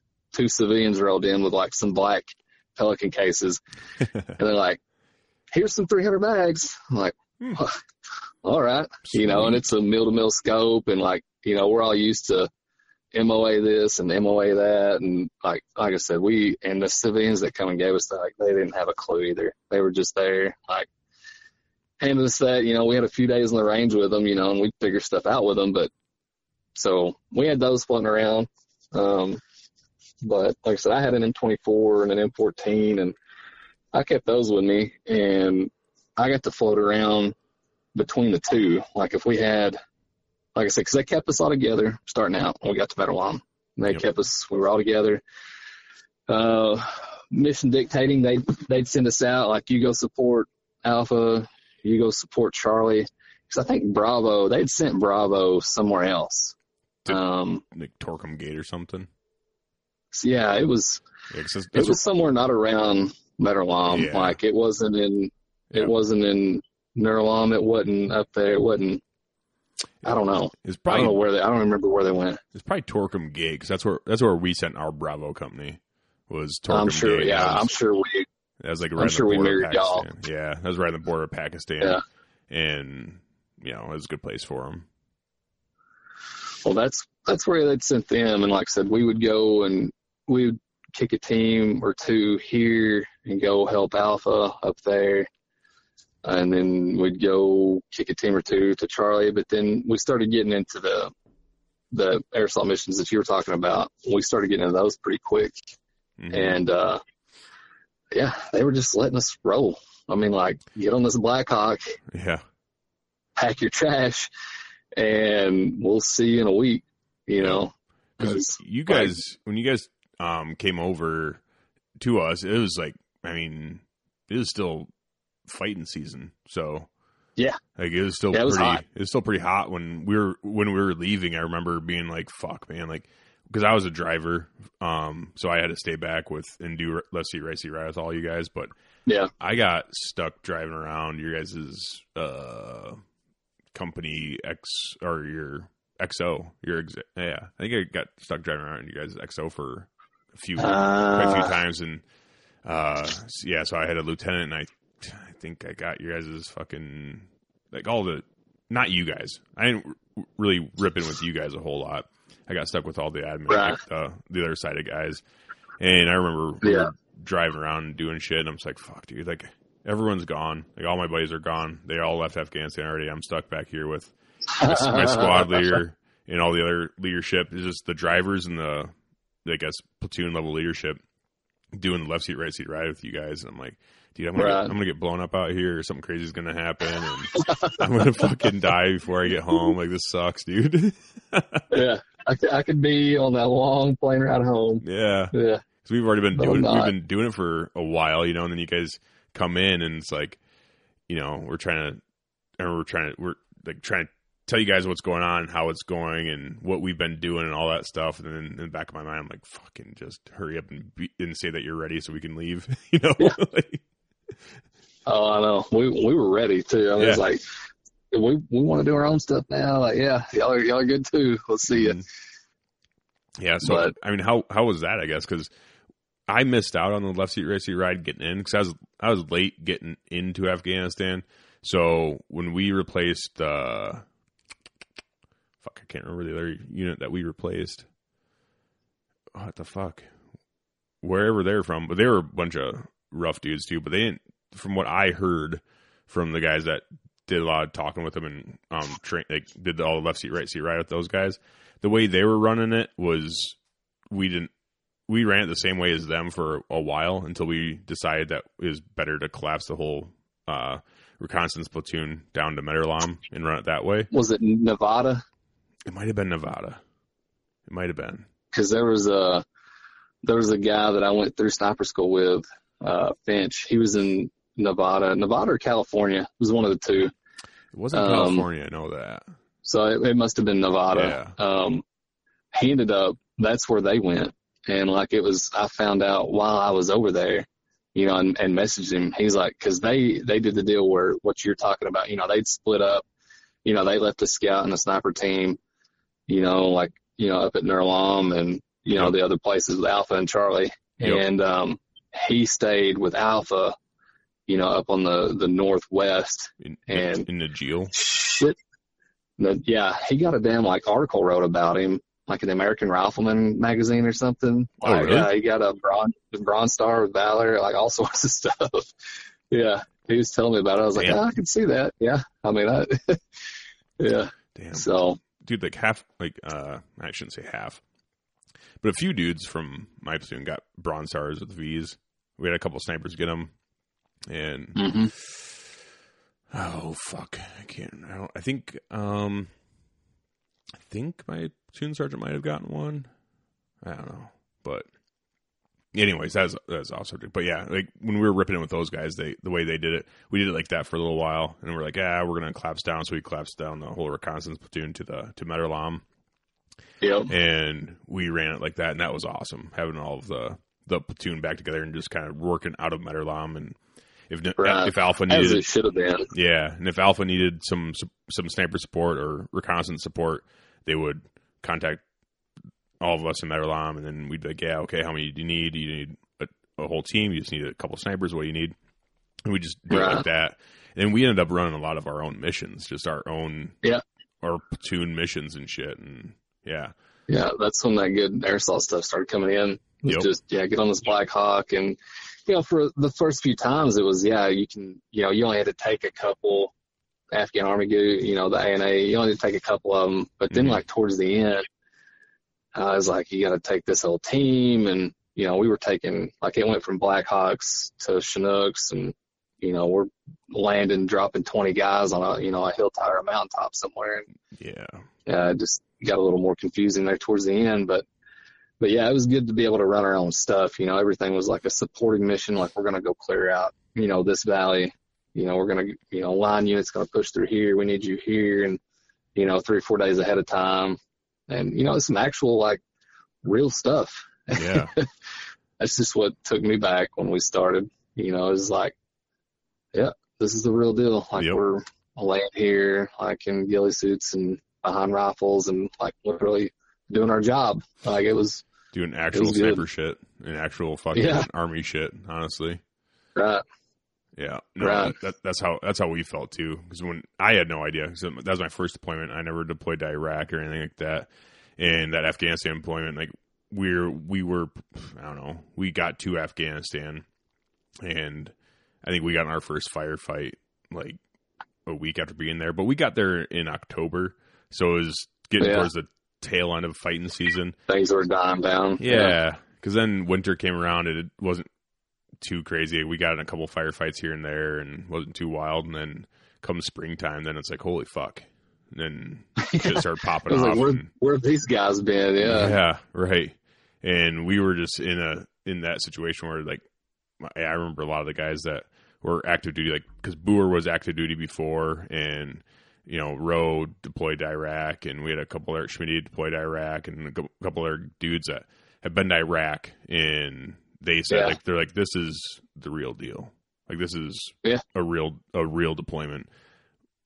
And a real combat deployment. I'm like, okay, cool, nice, all right, whatever you know, and like that whole hap- thing happened. But then I, I ended up going active duty, and I remember a lot of them saying like, "Hey, you're not gonna like it, dude." you know, like the guys that you were with in Afghanistan, all of us, you're not gonna find this in active duty unless you go like SF or something, probably.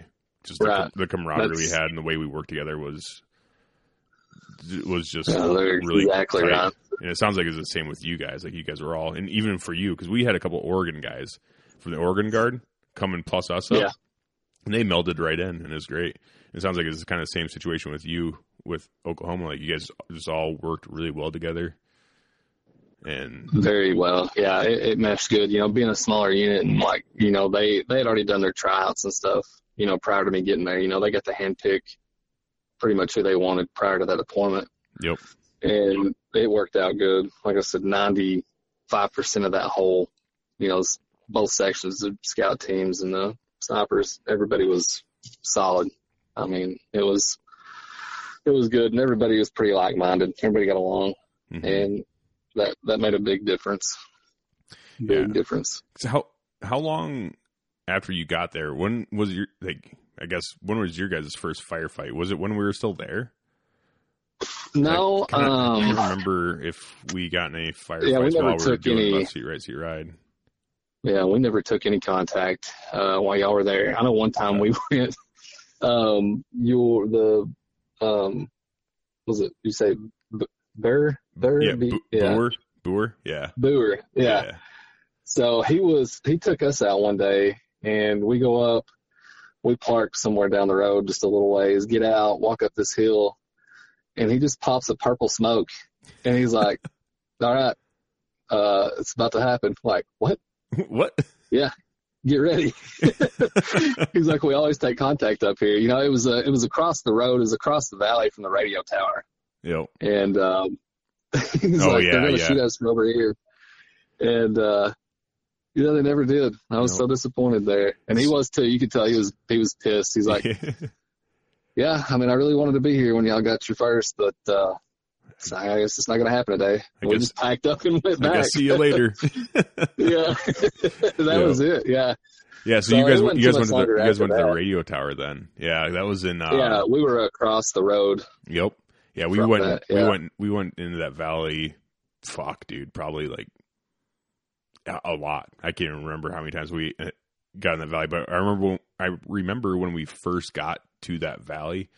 Um this is after cuz I was in 3rd squad and we were in uh Kalagush at first. And then Yeah. we got collapsed down pretty early um to Mehtarlam and then we went to Mehtarlam and I don't know how we decided to Cause, oh, I remember because we were talking. There was talks with the last unit. They're like, "Hey, never don't go in this valley because there's a lot of a lot of shit in that valley. Like whenever we even get close to that valley, we t- get contact.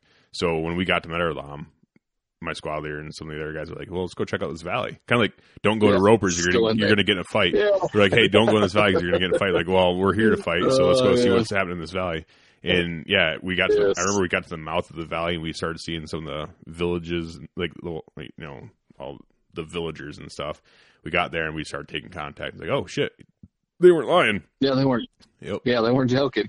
So Oh, we we went in there too. yeah, so then we took it Oh, it personally, and we just kept going back and forth, back and back to it, back and forth until we finally we did end up clearing that whole valley eventually. And like, okay, we made it to the end. Like, nice, good job, team. Like, then that's that. we left. Like, we just wanted to clear Yeah. it. Like that was one of our That one of our deployment goals. Like, is clear this valley in between missions. Like when we're not doing anything else, we'll come hit up this valley and just try to clear it.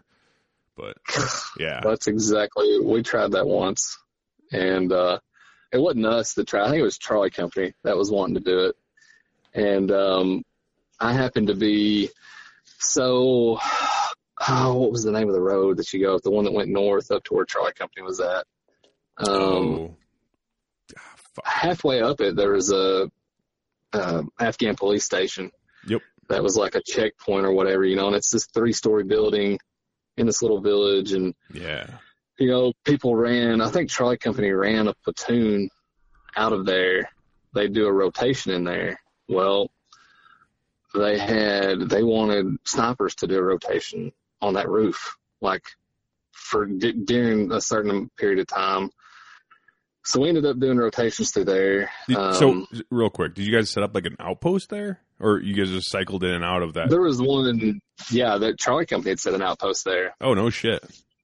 and um yeah because the you know part of their deal was like training the afghan police that were going to be there and Yeah. um it being that somehow or another there's some intel that come through that like you know a v-bed was going to crash the gate Yep. and they wanted somebody up there with uh with one of the barretts so it's like we took our 107s and like i said like two of us would do rotations during for like I don't know, like five weeks, maybe something like that.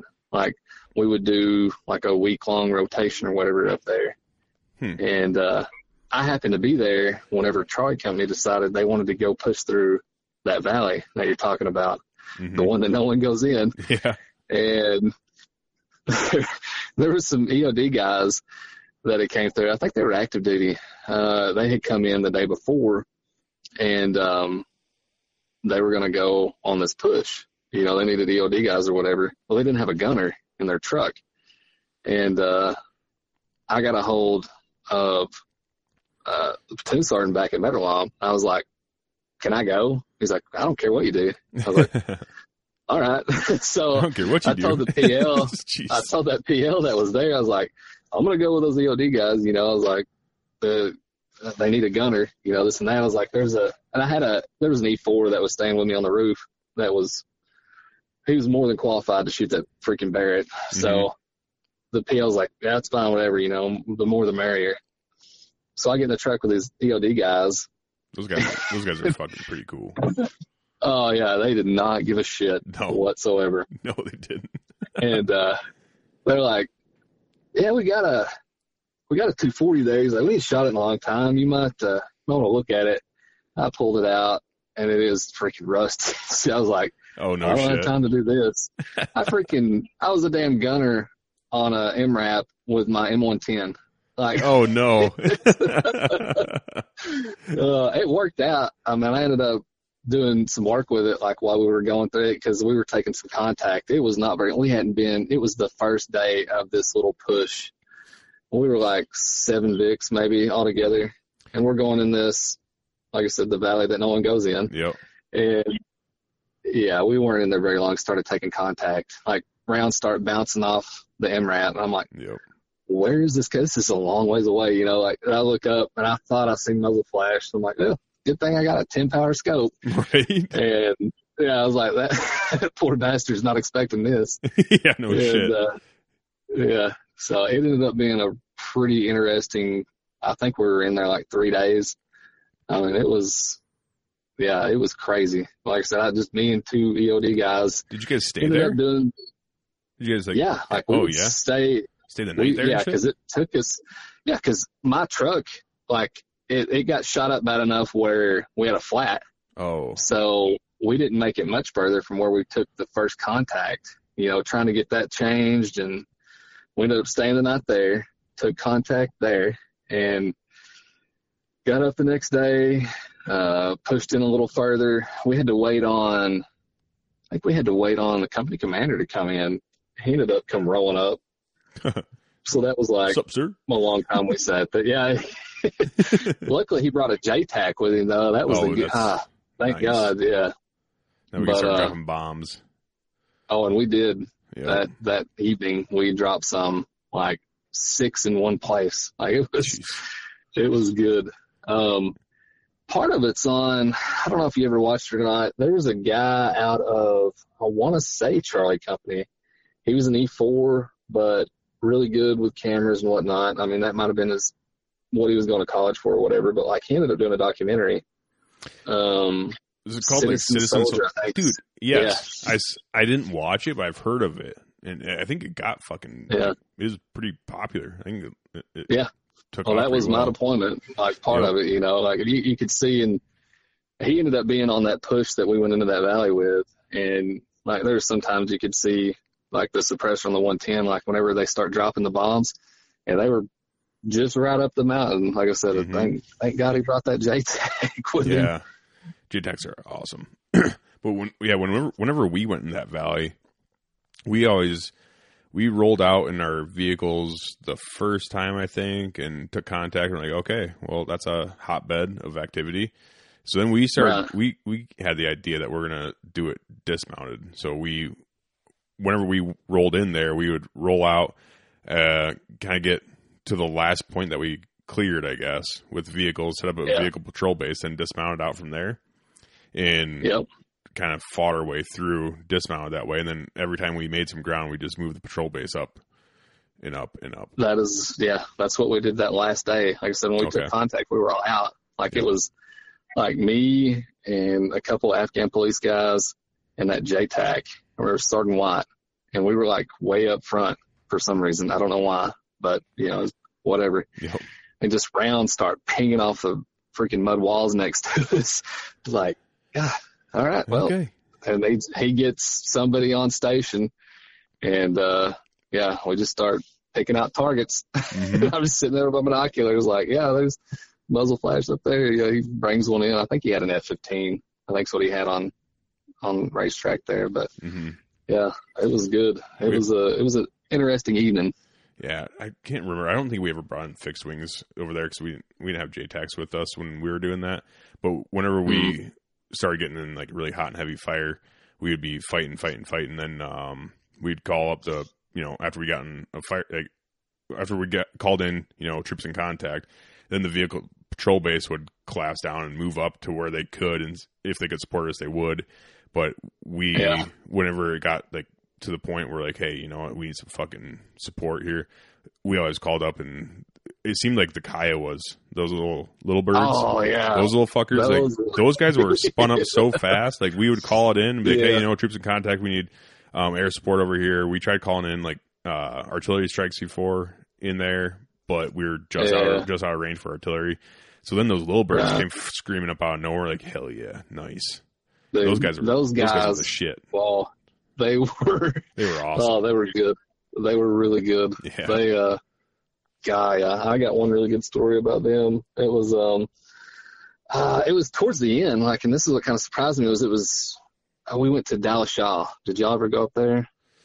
Uh, it wasn't far from Dallas Shaw. We went up there. It was like a northwest part of our AO, but uh, it was towards the end. I'm not. I don't even know why we went up there, but we did another big air assault deal, and it was one of those where we had to, you know, drop the ramp on a Chinook 'cause we had so many freaking people, and we get up there, and first day, like like I said, it was there was dudes everywhere with RPGs and AKs. They were all like two clicks out. You know, everything was too far to shoot at. hmm And uh like I don't guess they understand what, you know, cause I guess no one had been up there in a while and we just started dropping bombs and stuff. And, uh, we, uh, we didn't have anybody on station at the moment. And I found a few guys that were way up in the mountains on the other side. They were like four clicks out. And, uh, JTAC comes over and he gets the little birds going. He gets the Kiowas going and they get up there and dude, they go black on their like their little 2.7 millimeter rockets or whatever. Yeah. Like they shot,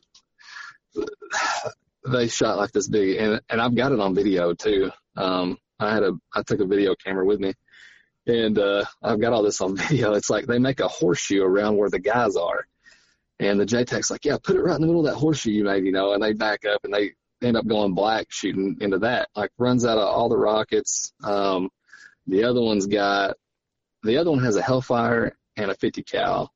And then the other little bird, the other Kiowa had just all rockets, I think. hmm And, uh, like, yeah, you know, good hit or whatever, you know, and they're starting to go off station. They're starting to go away. And I'm still on the spotting scope and I see a guy coming down the mountain. I'm like, whoa, wait, hey, yeah, got one, you know, there's still one left, you know, and he's like running down this freaking mountain and he gets into the village and we're watching him, watching him. JTAC's still talking to, I think their call sign was Seamus. Um, he's, he's still talking to them. And he's like, yeah, go ahead and come back. Like there's seven dudes. And I, I was looking, I was like, I'm pretty sure they're digging. Like, and it looked like, you know, like I said, it was still three, four clicks out, but I was like, it looks like they're digging. And sure enough, the Kiowas come back and fly over. And like, yeah, Roger, uh, yeah, that's definitely weapons cache. See a lot of guns down Oh, there. shit. so all they have is that Hellfire. They're out of 50 cal. They're out of the rockets. All they have is that Hellfire.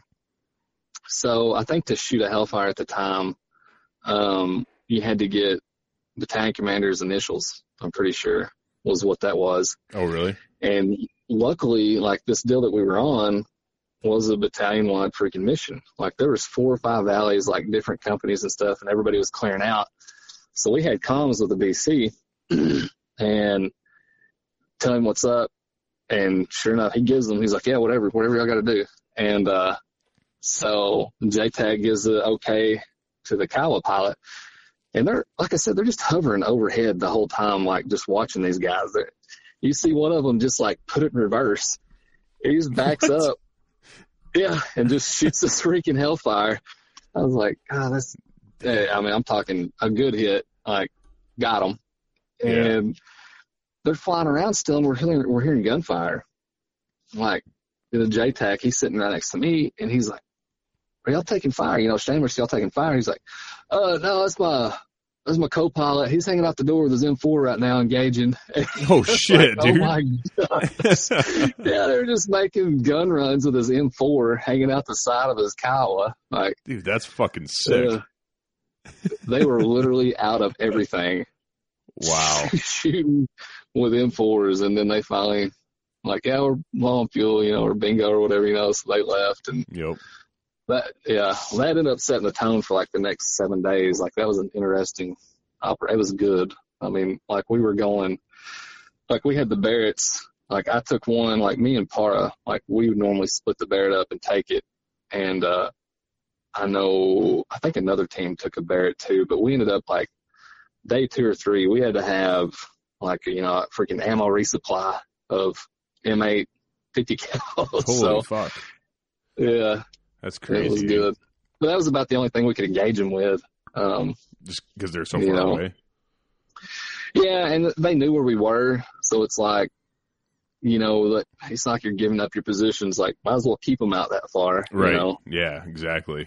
I mean, that's a smart move. So, And I, But- I, there's something different. I'm sure I've never been shot at by a 50 cal, but I'm sure it sounds different. Oh, yeah. It definitely impacts a lot It- different. So it's like it one of those things where you're like, impacts. fuck, dude, like it'll definitely keep someone back. you know, they're like, no, Oh, nope, nope, nope, we're good.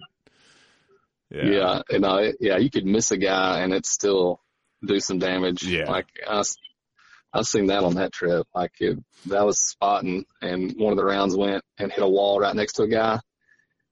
He was done. Like it, Oh, it bet, was, dude. it hit like five feet from him. You know, it didn't even hit him, and well, I mean, just Like, blowing apart all that, all all the debris and all everything else too, and all the the- uh, debris.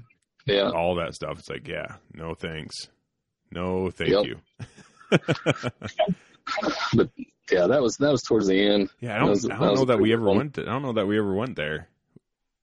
Yeah, like I said, it was bell. off of. I guess it was the northwest corner from where we were from. You know, from our AO, it was the northwest. Was it still Laghman province or was it in a different province? Yeah, it was in.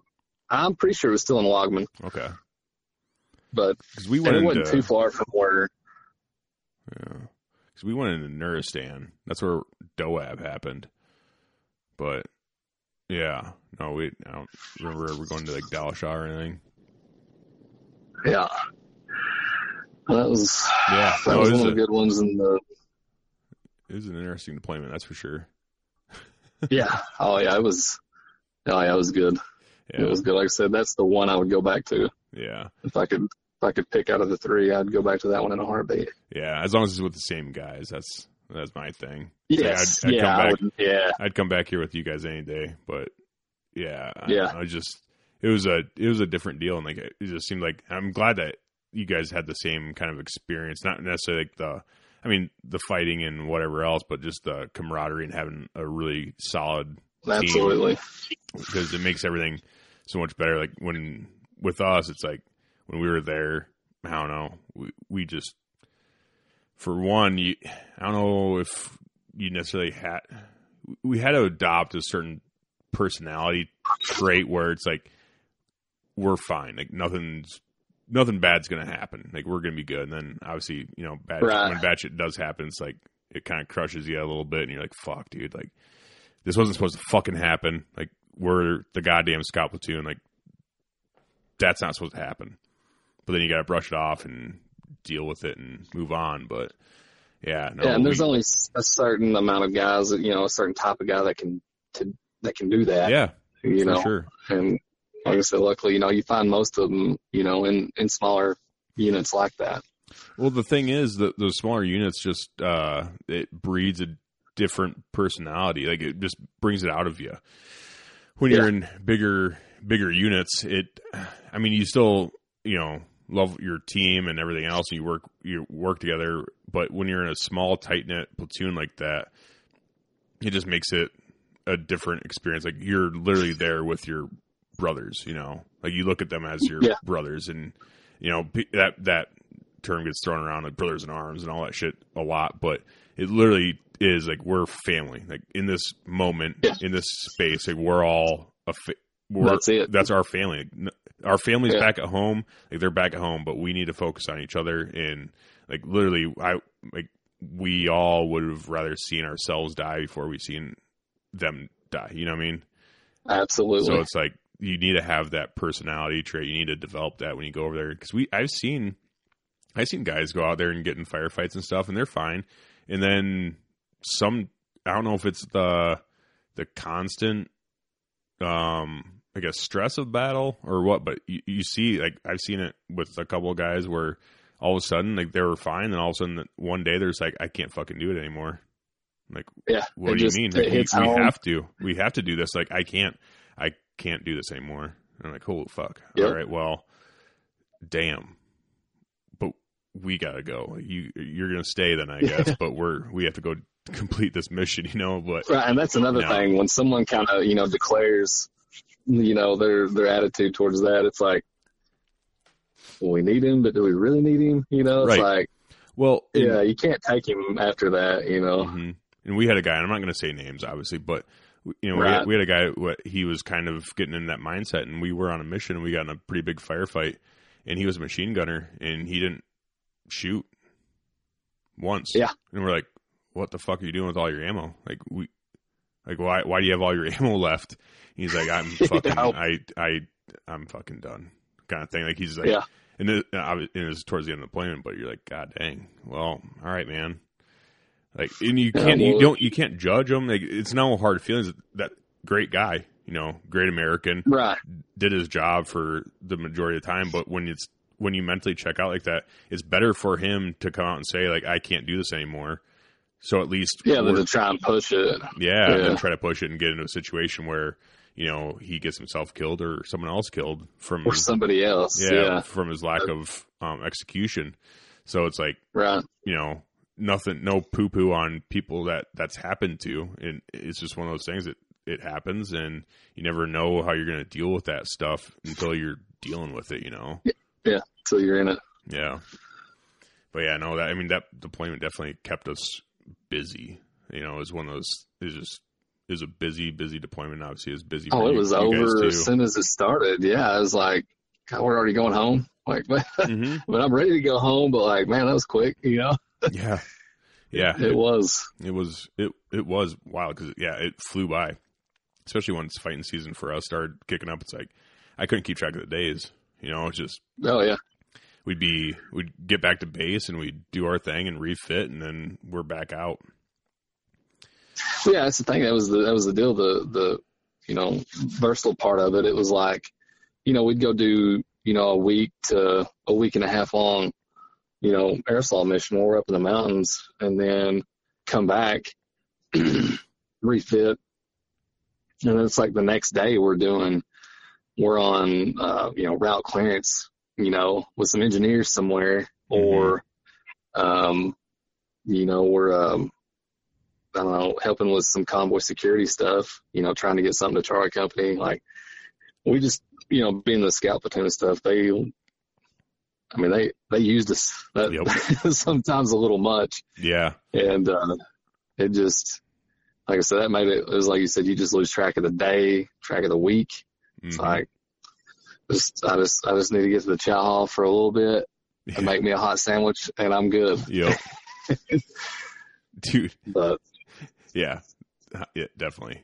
Yeah, it's just one of those things you kind of start you look you don't necessarily look forward to like the end the culmination anymore. You just get in that mindset where when you're over there, you, you don't you're not like counting down the days of leaving per se, but you're more or less counting down like, man, I can't wait to get back and get a fucking sandwich or some hot chow. Yeah. You know? It's like yeah, that- you're you're taking the the little bites instead of the big bites. Like the little bite is, is all you're looking for. Yep. You know. Yeah. Yep. Small victories. Mhm. but, yeah. But uh, I do like so. I don't want to. We're almost. We're going on two hours now.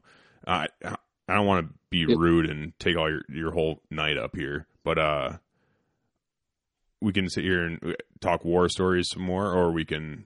I guess I, I do want to talk about you, what you do, what you've been doing afterwards. You know, because maybe. Yeah. I guess I don't know. I don't even know what time it is. almost- it's almost 10 o'clock It here. Yeah. Yeah. Yeah. So maybe this, maybe we need to do a part two sometime. We can talk some more about this because I do love this conversation, but I really want to get Oh, into yeah. game, that's- game warden yeah, stuff and state me. police stuff too. Yeah. Yeah. So- no, that's good with me. Okay. So we're, uh, so deployment's over. You came back. Did you jump right into being, getting in the police force then? And Yeah, it was a it was kind of a weird deal. So I got back and um, a guy that I knew in my area, um, he was a he was a state trooper, and he had mentioned something like I'd been back not very long, you know, and you got all this leave built up, you know, especially after having one deployment before, like you you know you accrue more leave time while you're there. Mhm. So I get back and I've got this leave time and I'm just kind of running around doing my thing or whatever. And I run into him one day and he's like, you know, how's Afghanistan this next? He was, he, he was a Marine back in the day or whatever. And, um, we was talking about it and he's like, you know, you ever thought about being a trooper? And I was like, absolutely not. No, I haven't. and, uh, he's like, man, he's like, we're hiring. He's like, there'll be some spots open up around here. He's like, you should think about it. I don't know. I guess I thought about it for a little bit, and I was I called him like the next day or whatever. I was like, "What do I got to do?" You know. Of course, he kind of led me through the whole process. I ended up getting hired. You know, I went the whole hiring process for state police was like once you got in it and got to going through it, it's like, oh gosh, I've already invested like two months, you know, of interviews and PT tests and stuff like this. Like, yeah, I got to keep going. And Right. uh, yeah, we ended up getting in and uh, you know went to troop school in 2013 okay. and uh, went, you went went and done that and uh, So that was pretty, like, pretty much right after you got back then. Oh yeah, Yeah. yeah, well, yeah. Like within a year. So why why Yeah. didn't you ever? You just never even thought about it or considered, it, or were you like, I don't want to be a fucking cop kind of thing, or then you? Oh yeah, no, it wasn't. It wasn't the deal like not want to be a cop. It's just I, no one really in my family, you know, had been in law enforcement. You know, it seems like there's a history of you know law enforcement when someone does it. Like a lot Right. of times, there's somebody in the family, you know, this and that, and yeah, I didn't have that. Um, I really, I guess, like the end goal was SWAT. Like that's what I wanted to do because the the guy that got me wanted to be, you know, state police, he was on SWAT Okay. and that was kind of the end goal. Um, but and I ended up not getting on SWAT until like the very end of my state police career. Like that Africa deployment kind of screwed me out of because you got to be you had to be state police, you had to be a trooper for three years before you could start tryouts for SWAT. hmm And at the end of my third year is when I ended up volunteering and going on that Africa deployment. And that set the whole thing back like a year and a half. So, but, yeah. but no, like, I, I, I guess just, I don't know, the, the want to, I guess, of getting paid to carry a gun again, I guess, you know, yep. I mean, that, that kind of had a factor in it. Um, No, that, I don't know, that really. that does make sense because I, I I'm the same way. Like I never even considered becoming a cop or anything. But when I got back from Afghanistan, I don't know if it was. Yeah, I don't know if I was. It was one of those things where I started looking into it, and the local the Mark County Sheriff's Department was hiring for a deputy when I got back from uh, Afghanistan, and I applied and did all the Yeah. interviews and stuff, and um, is one of those things where I, at the same time, I was like, I'm either going to become a cop or go active duty. So I put my conditional release in from the National Guard, and I also applied Yeah. to be a be a deputy um, right around the same time. I'm like whichever one kind of ends up being whichever one comes first is what I'm going to take, kind of thing. And Yep. yeah, like, the conditional release came back and fucking went active duty. And while I was in Fort Sill for training, I had to switch MOS, as I ended up being a artilleryman when I was active duty. Oh yeah. So that was lame as hell. But uh, but I had, I had to switch to being being an arty dude. And when I was in Fort Sill, I got a call because we were allowed. I was prior service, so I was allowed to have my phone and shit on me, and when we were Right. training and whatnot. And I got a call from the sheriff's department, like, "Hey, so yeah, we we we we would really like to hire you and send you to the academy and all that stuff." I'm like, "Well, uh, sorry, but a little too little, too Yeah. late. I'm in Fort Sill, Oklahoma now." I'm like, late. "Oh, okay. Well, we'll we'll we'll go on with somebody else then." like, all right Yeah. thanks for the thanks for the offer. I appreciate it. And moved on from that, but that's funny. Well, my like I had it narrowed down between two things. Like it was the it was I was going to barber school or I was going to state police school. It was one Oh, really? two. Like I was like That's funny. uh, I don't know like I don't know why I thought barber, but uh, yeah, I never cut. I had a hair a day in my life, but I was like, uh, you know, it sounds pretty good to be on boss, whatever, you know.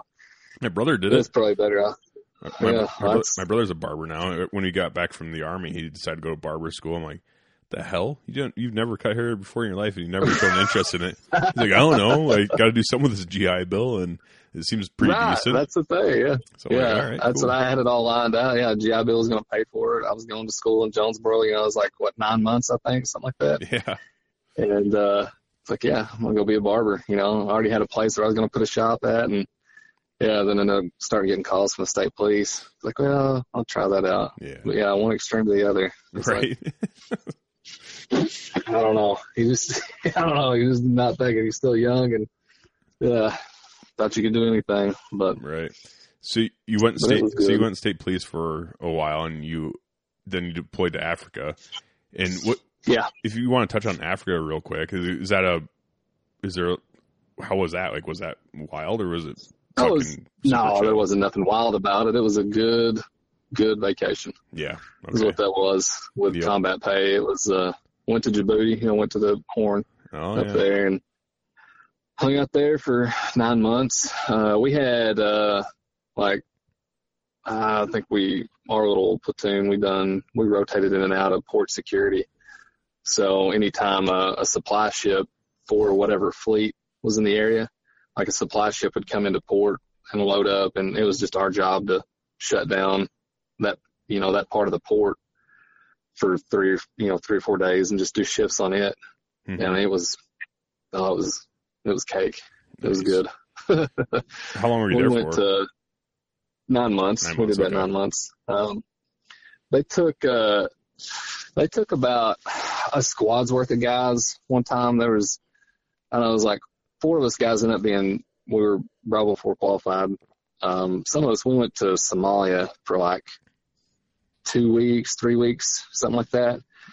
Out in the middle of nowhere, uh, we ended up being security for some CBs that were oh, building the road, and uh, but nothing ever kicked off. Like I said, I mean, it had the potential, I guess, but yeah, that was the closest I think we came to, you know, having any actual, you know, I don't know what if you want to call it fun stuff. I mean, I would any any fun stuff happen, you know, but If it, if it was going to happen, it would have happened then. Yeah, it was not going to happen where we were on the port. I can promise Right. you that. Right. Yep. but uh, that was that was about it. Came back and uh, you know went back right into my role, state police, um, just just being a road trooper, and um, finally got to try out for SWAT and got you know made the made the cut there and uh, was on green team and almost had my first year done with that and uh, the game and fish possibility opened up hmm and uh, So, I ended up applying there. so real quick before we move on from that, uh, what Yep. was SWAT training like? Was that you had to do Oh, tryouts and tryouts stuff? were, yeah, the try. Oh my gosh, that was that's probably the hardest thing. I don't know one of one of the hardest things I've done probably in my life. It oh, was, really? Oh my gosh, yeah, it was three days straight of. I'm I'm pretty sure it was three days straight. um, you get there like the evening time, I think, on a Friday, and or the afternoon time, and it is just because there was one, two, there was four of us, yeah, four guys trying out, and um, it's just a straight smoke sesh, like PT, like going, going, going. You don't Mhm. sleep. I think I slept an hour on early Saturday morning on a on a PT mat Damn. um, in the defensive tactics room. Um, dude, I'm telling you, it was intense the whole time. Stress shoots. I mean, shoot house stuff. You know, with um, oh, went blank. Oh, not paintball. Sim rounds. sim rounds, I don't yeah. know how I could. I don't know how I could forget that. I'm pretty sure I still have some embedded under my skin. But I mean, it was like scenario after scenario at at this at some shoot houses at a place. I mean, it was just getting rocked like by all the team guys already. You know, like Yep. you know they were in there. You know, you get like a mag for your M4 and you get a mag for your pistol. And it's like, here's the situation. There's an officer down on the other end. You've got to get to him, go. And, you know, it's us four guys that's never worked together ever, no, you know, yeah. and it's lose lose situations the whole time, which is good. They're just trying to see who's going to break Yep. and you're just getting lit up by like 10 guys with freaking unlimited ammo with their their their nods and you know you're in there like running line and stuff it's just like Dang. you're getting lit up i still got the picture somewhere of like i took a picture of my legs of like the bruises and stuff like like i said i still had plastic coming out of my arms like a year later Yeah, like it was Those rounds don't fuck around. That's for sure. no they're they're you know they're there oh my gosh my gun kept jamming it was it was a long few days and then you got obstacle course stuff um yeah like i said the stress shoot stuff oh yeah it was like i said it, it was over when it started like you you look around and you're like done you know it's like oh What? ugh. What what just Yeah, happened? What just, what just happened? Yeah. Where am I? This is wild. Did I did I pass or what the fuck? yeah. And then they they ended up picking. They picked two guys. They picked me and one other guy at the end of it, and uh, so that was that was good. Um, like I said, I was that that's the only part really I miss about state police. I mean, I liked the Mhm. work; it was good. Um, you know, day to day stuff, but like the you know the SWAT stuff's fun. And I was just like I said, I was just on green team. I wasn't even, know, I was still on you know what you probably call probation, Oh yeah. but. But yeah, I mean, so you, you it was the so you did SWAT for a year? yeah, just right out Okay. a year, I think. Did And, when you uh, when you were in that SWAT role, were you still like uh patrolling like regular like a regular state? oh yeah, yeah, yeah. So yeah, state Oh, police, okay. yeah, state police SWAT. It's it's a it's a sidebar to like you still do your day to day, you still work your county, you still work your post, and uh, you just have all that gear Okay. in you know in in, in your car. Or uh, I think at the time I had a Ford Explorer, so you know it was loaded down with stuff, and you just you could be in the middle of a traffic stop, you know, and get you know get a call and you got to go, you know, the other end of the state. All right, you got a warning. See you later. Yeah, Slow down. yeah, bye. Yeah, I got some fun stuff to do, and Yep. uh, yeah, you just drive. You know, it could be from one corner of the state to the other, you know, and you Yep. just run blue lights and drive all the way to it wherever it's at. You know, most of the time it's just barricaded, you know, stuff. And hmm but Did you get any? some other cool stuff. Did you get any wild SWAT calls while you're doing it though? Oh yeah, there was a few. Yeah, Okay. like yeah, it was. yeah, yeah, there's some good ones. It was like I said, I wasn't too deep into the the whole action and everything. 'cause Like I said, me and this other guy that, that just went through tryouts, you know, we're still, uh, I don't know what you'd call, I don't know, the little, little, we weren't supply guys because they had an actual supply guy. I mean, but we were the new guys. I Yeah. mean, you know, we had to, we had to earn our way in. And even when I left, even when I went to Game and Fish, I still wasn't completely in, you Mhm. know. Well, But it takes a while, you know, when you get in those specialty roles. oh, a group like you- that, Yeah. oh yes, like and you, all those guys were top notch. I'm talking, you know, they've done it for years, and Yep. yeah, that was a that was a pretty tight brotherhood right there. Like, yeah. I mean, you you saw really it, tight. you saw it when you're in the you know in Afghanistan and whatever else. You know, it's like the recon Right. platoon is really tight, and I'm sure it took you a little while to meld in perfectly with everybody else. Yeah. Per- oh yeah, absolutely. so everyone could get to know you. It's the same kind of thing. Like Yep. when you get in those specialty roles and whatnot, like people still side eye you and like fucking new guy. Yep. You know, yeah. like don't do anything stupid and don't get us killed. All right. Yeah. Yeah. Stay out of the way. yep. But yep. no, there's some other good stuff too, other than just like, you know, the cots, like, you know, going and going and assisting like, you know, US Marshals with stuff, like, you know, big roundups, big warrant roundups and stuff like that. Oh, that. okay. hmm You know, it was it was fun stuff. It was good. Like I said, that's the one part of state police I miss. That's good. So then you moved Uh, down from that role, and the game and fish opportunity came up. Like, did you? First of all, have you done anything in like biology, wildlife biology, or anything like that? Or No, so no, so no. game and fish never done any. A fish opportunity came up, and you're like, "Fuck it, let's throw my name in the hat and see what happens." Right. Yeah. Cause so the, the county that I worked in that I got assigned to right out of troop school was the bordering county to my home county where I grew up. So I wasn't too far from home. It was good. And one of the guys that was game and fish in the county I worked, I got to be really good friends with him because like I said, we worked quite a bit. It was a rural county. Like, uh, it's Fulton County. There's like at the time I was there, I think the total population for the county was 10,000.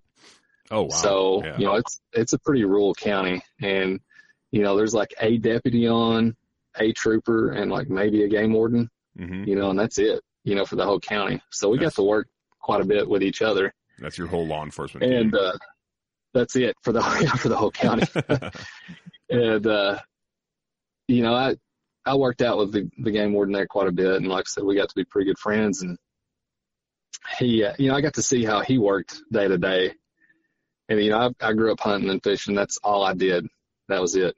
hmm And uh he got to go do it, you know, for a job basically. You know, you're outside. You're not. You know, it's not day to day. You're pulling ten cars a day over and doing the same thing. It's not monotonous. You know, and I got, he finally like he talked to me and talked to me. He's like, I'm telling you, you need to try. You know, have cadet school this year. You need to try. You know, this and that. And finally, an opening come in the the district. Uh, you know where where he was at, and um, I was like, all right, well, I'll, I'll try. You know, and went and talked to a couple people, and they're like, yeah, put your name in. So I ended up giving state police my two weeks, I guess, and went in and. uh got hired on. I, I early hired uh, with Game and Fish, you know, because that at the time it was like you have a you either got to have a degree hmm or uh, or four years of um, uh, law enforcement experience, whatever. Like not necessarily like a state level, but state level help. Yeah. Um, so that four years that I had with state police helped, and they hired me. Like I said, I went to work right out the gate. Got a truck, got a gun, a badge, and went to work waiting on the next cadet school to start. And I think I worked two months and then went, ended up going to cadet school. Damn. And, uh, How was, yeah, how was cadet, how was cadet school? yeah, it wasn't like, so state police troop school was, it sucked for 20 weeks. Like the whole 20 weeks was just, it was like, yeah, it was rough. Yeah. but um cadet school game of fish like it was no it was no freaking joke for like the first three four weeks like it was it it got gradually better as you went on like i said it's a smaller class like i think we had 12 or 13 go through but it got better as it went on but man i mean there was people quitting you know i think Mhm. we had like five that quit Jeez. uh, in the first couple of weeks yeah So- cadet yeah Was it you just had to like? Did you go in there and have to learn all the game laws and all that stuff, or was it like yeah PT Yeah, sessions, or what was making them quit and just? Oh no, there you got drill instructors and you got you got your DIs in there like smoking people. I God mean, dang, dude! a You're just getting smoked your whole life, pit. dude. Ever since you're like fucking 19 or 18, just getting your balls Yeah, smoked off you- by everyone. Yeah. Now that you say that, you're exactly right. That's all I've done since since I was 19. Yeah, up until I think I was 30. I was 32 when I went through. I think Okay. cadet school. So yeah, from pretty much 19 to 30. Yeah, I'm done with schools like that. I'm not ever going to another one. But it's time to chill, dude. I'm in my I'm in my Right. 30s now. Like I'm fucking ready to rock and roll and just do game fish stuff. I guess. so that's the plan. But yeah, is so there- to is there like a- kicked in one more time. Yeah. Is there like a SWAT team in game fish that you can try out for? No, no, I wish, but no. That, there's a dive team, so the dive team for game fish is pretty. They're pretty good. Um, it's go. a pretty, pretty good team, but uh, I don't know. I just, I really have no time, like between that and between, you know, now working, you know, working at sniper school and doing game and fish, like having dive call outs and stuff yeah. because they get called out quite a bit I'm sure. and I just wouldn't, I wouldn't have had time. Like, ah, no, maybe I'm on your, good. I just, maybe on your 40th birthday, you can go get your balls smoked off one more time in dive school. right, one more time. Man, I haven't I haven't been yelled at or told to do push-ups for a while. Maybe I should go to dive school. It's been a long time. Yeah. I gotta go do something. Yeah. yeah. That's awesome. So you've been uh so obviously you said you hunt and fish your entire life and that's what kind of Oh, yeah. led you to this job, I'm sure. So Yeah, is, oh, yeah, it, absolutely. is it just how is this job? Like is it being game fish is it the shit? Like do you love it or is it I mean, Yeah. obviously every job has You its know- headaches, but Right. Yeah. And this one just has a lot less. I mean, it's, it's one of those deals, you know, it's cliche or whatever, you know, if you love your job, you never go to work, you know, that, you know, it really is true with this mm-hmm. one. Like the, the flexibility of the schedules and like how we get to work and like, you know, like, so we just got done with turkey season. Um, so like towards the end of turkey season, you kind of get burned out working, you know, turkey season stuff. Well, you're going to roll right into boating season. Um, Oh, yeah. we've got big lakes, we got big lakes, and we got rivers in our district. Um, so you go work, you're out on a boat, you know, almost every day, and that's good. And then towards the end of the summer, you kind of start getting a little like, ah, I don't really, you know, it's ready for lake season to be over. Well, you roll right into uh, hunting season, hmm and you know, you've got your dove, and then your deer, and then like my county that I've got, I've got waterfowl, and Oh, yeah. so you roll right into that. Towards the end of the year, you kind of start getting tired of that. It's like, well, it's turkey season. So, you know, it's just, it, it really breaks it up. You know, it's, it, it, time really does fly. Like I've been there four years now and it doesn't feel like it at all. That's cool. It just, it's rolled. Yep. And, uh, like I said, all the, all the toys we get to work with, I mean, they really, they, they really take care of us. So, So- it, it's good. Are you guys out there like setting up fucking decoys and shit, trying to get poachers and stuff? Or Ah, yeah, I mean, that's happened. nice, Yeah. But that's, nice. Yeah, that's the good fun part about it too. Like, Yeah. You know, stuff getting to be sneaky is good. I mean, I know everybody hates it, but it, You're like, dude, man, was, I'm a sniper too, so I know I'd be really sneaky. All right, don't be pissing around my Yeah, I county. I haven't got busted yet, you know, sneaking in anywhere. So That's good. that I know of. I'm, I might be on somebody's camera, but they hadn't Right. told me. yeah, I know, right? That's awesome. So, uh, I don't know. Can you tell any fucking wild game and fish stories? I don't think we've really had any anything too crazy. too crazy. Um, if it is, I've done forgot about it. And just yeah. Is it's your normal stuff, you know, just hiding out on people, watching them do stuff, and then you know rolling up on them. It just Mhm. it's fun every time. It never gets old. yeah. That's- but that's- there's a lot more, you know, the investigative part is what I wasn't really, you know, as a trooper, you're not really, you know, I wasn't in the CID part, you know, I was just, you know, go write your, your seatbelt tickets and that's it. And Yeah. with this, it's like you catch a little information on somebody that's doing something like you've got to figure it out. You know, you got to go, you know, put your glasses on and do some snooping. Hmm. And, you know, that's a pretty good part to it too. Yeah. You know, there's cases that are, you know, been going on two or three years, you know, and you get to close one and that's pretty good. hmm You know, that's a good part to it. No, that's awesome. But- That's definitely something being, I guess, game and fish would be really interesting because it's just like, it's not like, yeah, it's, yeah, you're not just out there writing, I guess, I mean, you are writing tickets, but I don't know, for some reason it feels like it's more, oh man, I have a lot of cop friends and stuff too. Um, and my wife's, a, she's a deputy here in our county. Right. So I'm not like poo pooing on cops, but it just seems like it's more legitimate when it's like game fish to me. Because like, Yeah. I, I don't know, everyone in the it's everyone that hunts, no one likes poachers and uh, everything else. Everyone tries to follow the follow the law, and there's a lot of game and fish violation, like game and fish laws. There is. There's a There's a lot of bunch, shit to yes. know. So it's like being Yep. uh, an avid hunter and trying my best as a as a hunter to know all the game laws. And when I see people out there breaking them, like especially blatantly breaking them, it's like "Mm, these motherfuckers, dude. Oh, you know? and that's the like I'm calling yeah. game fish now. so it's like it's kind of from my perspective, it seems like it'd be a little different because you're getting tips from hunters and you're help you're working with actual like good hunters and ethical hunters trying to kind of weed out the the shitheads That in our one, community. That one percent. yeah. Yeah. That that one percent. It, does, Yeah. it doesn't seem like there's that much co- like not as much cooperation in the I guess standard law enforcement realm, whether you're state police Right. or deputy or town cop or whatever it is. It doesn't seem like there's Yep. as much cooperation as there is with hunters and game fish. No, you're you're exactly right. There's a lot of my good cases come from, you know, well, I didn't want to say this, but you know, so and so, you know, I'm tired of him doing what he's doing. You know, it's not right. And, Mm-hmm. you know, it goes from there. You know, and everybody stays anonymous and it's good. But yeah, a lot of my good cases come from, you know, stuff like that. It's just Yeah, it, it, not not near the same. You Yeah.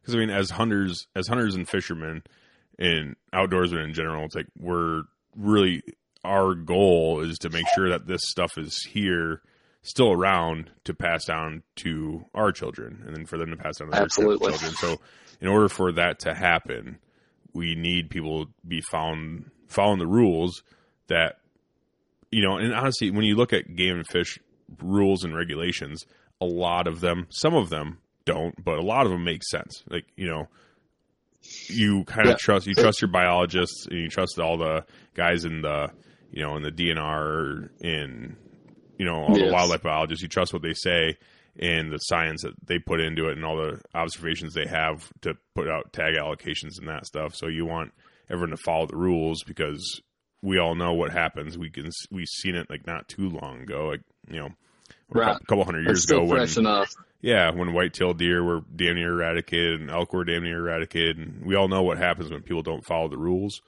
and Absolutely. take advantage of the land and kind of ravage it, and then I mean, we're seeing left. it with turkeys. You know, right now, like you know, turkeys they've been on a decline. You know, for a long time, and you know, you got a guy out here that's good at it. You know, and he takes off the whole month of April. You know, and he's out here smoking five, six, seven turkey. It's like, you know, why?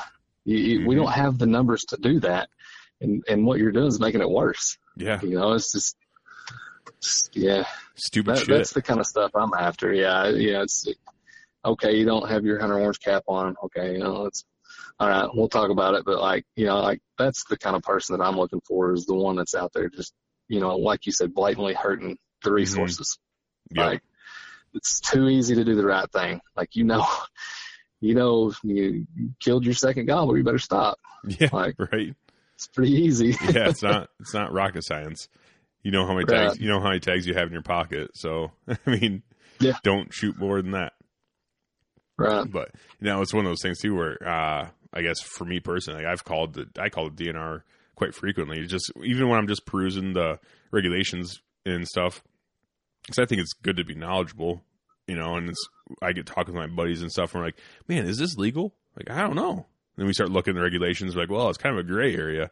then we call the DNR, and he he seems at least for me, he seems like he always picks up and is always at least at least on the over the phone he entertains my dumbass questions. So that's so that's really nice because it's one of those things where you know like where if you're everyone knows like oh hey no one's sitting around their house and like man is it legal for me to cook meth in my house? Like, i don't know. I better, I better call the cops and make sure that it's legal for me to cook meth in the house before i do it. You know but hunters hunters are like hey is this thing legal that i'm i'm pondering in my head? And like well actually no not technically but in, maybe in certain situations it would be it would be an option but not you know not technically legal no you know so it's one of those things you get you can call ahead and get clarification and DNR Right. I would much rather have that phone call. Yeah. Yes, absolutely. Yeah, I mean, I'm sure you get them all the time too, because I'm sure your phone is always on, being the only. Oh yeah, no, I get some good ones. So, yeah, it's like, uh, you know, it'll be common sense stuff too. But you, and the, yeah, at the end, it's like, I'm glad he called and he didn't do that, you know, or I'm glad she called and clarified it before she, you know, it's, hmm uh, but it's like really, you know, like, you you literally just answered your own questions. It's just Yeah. But- thanks for calling. Yep.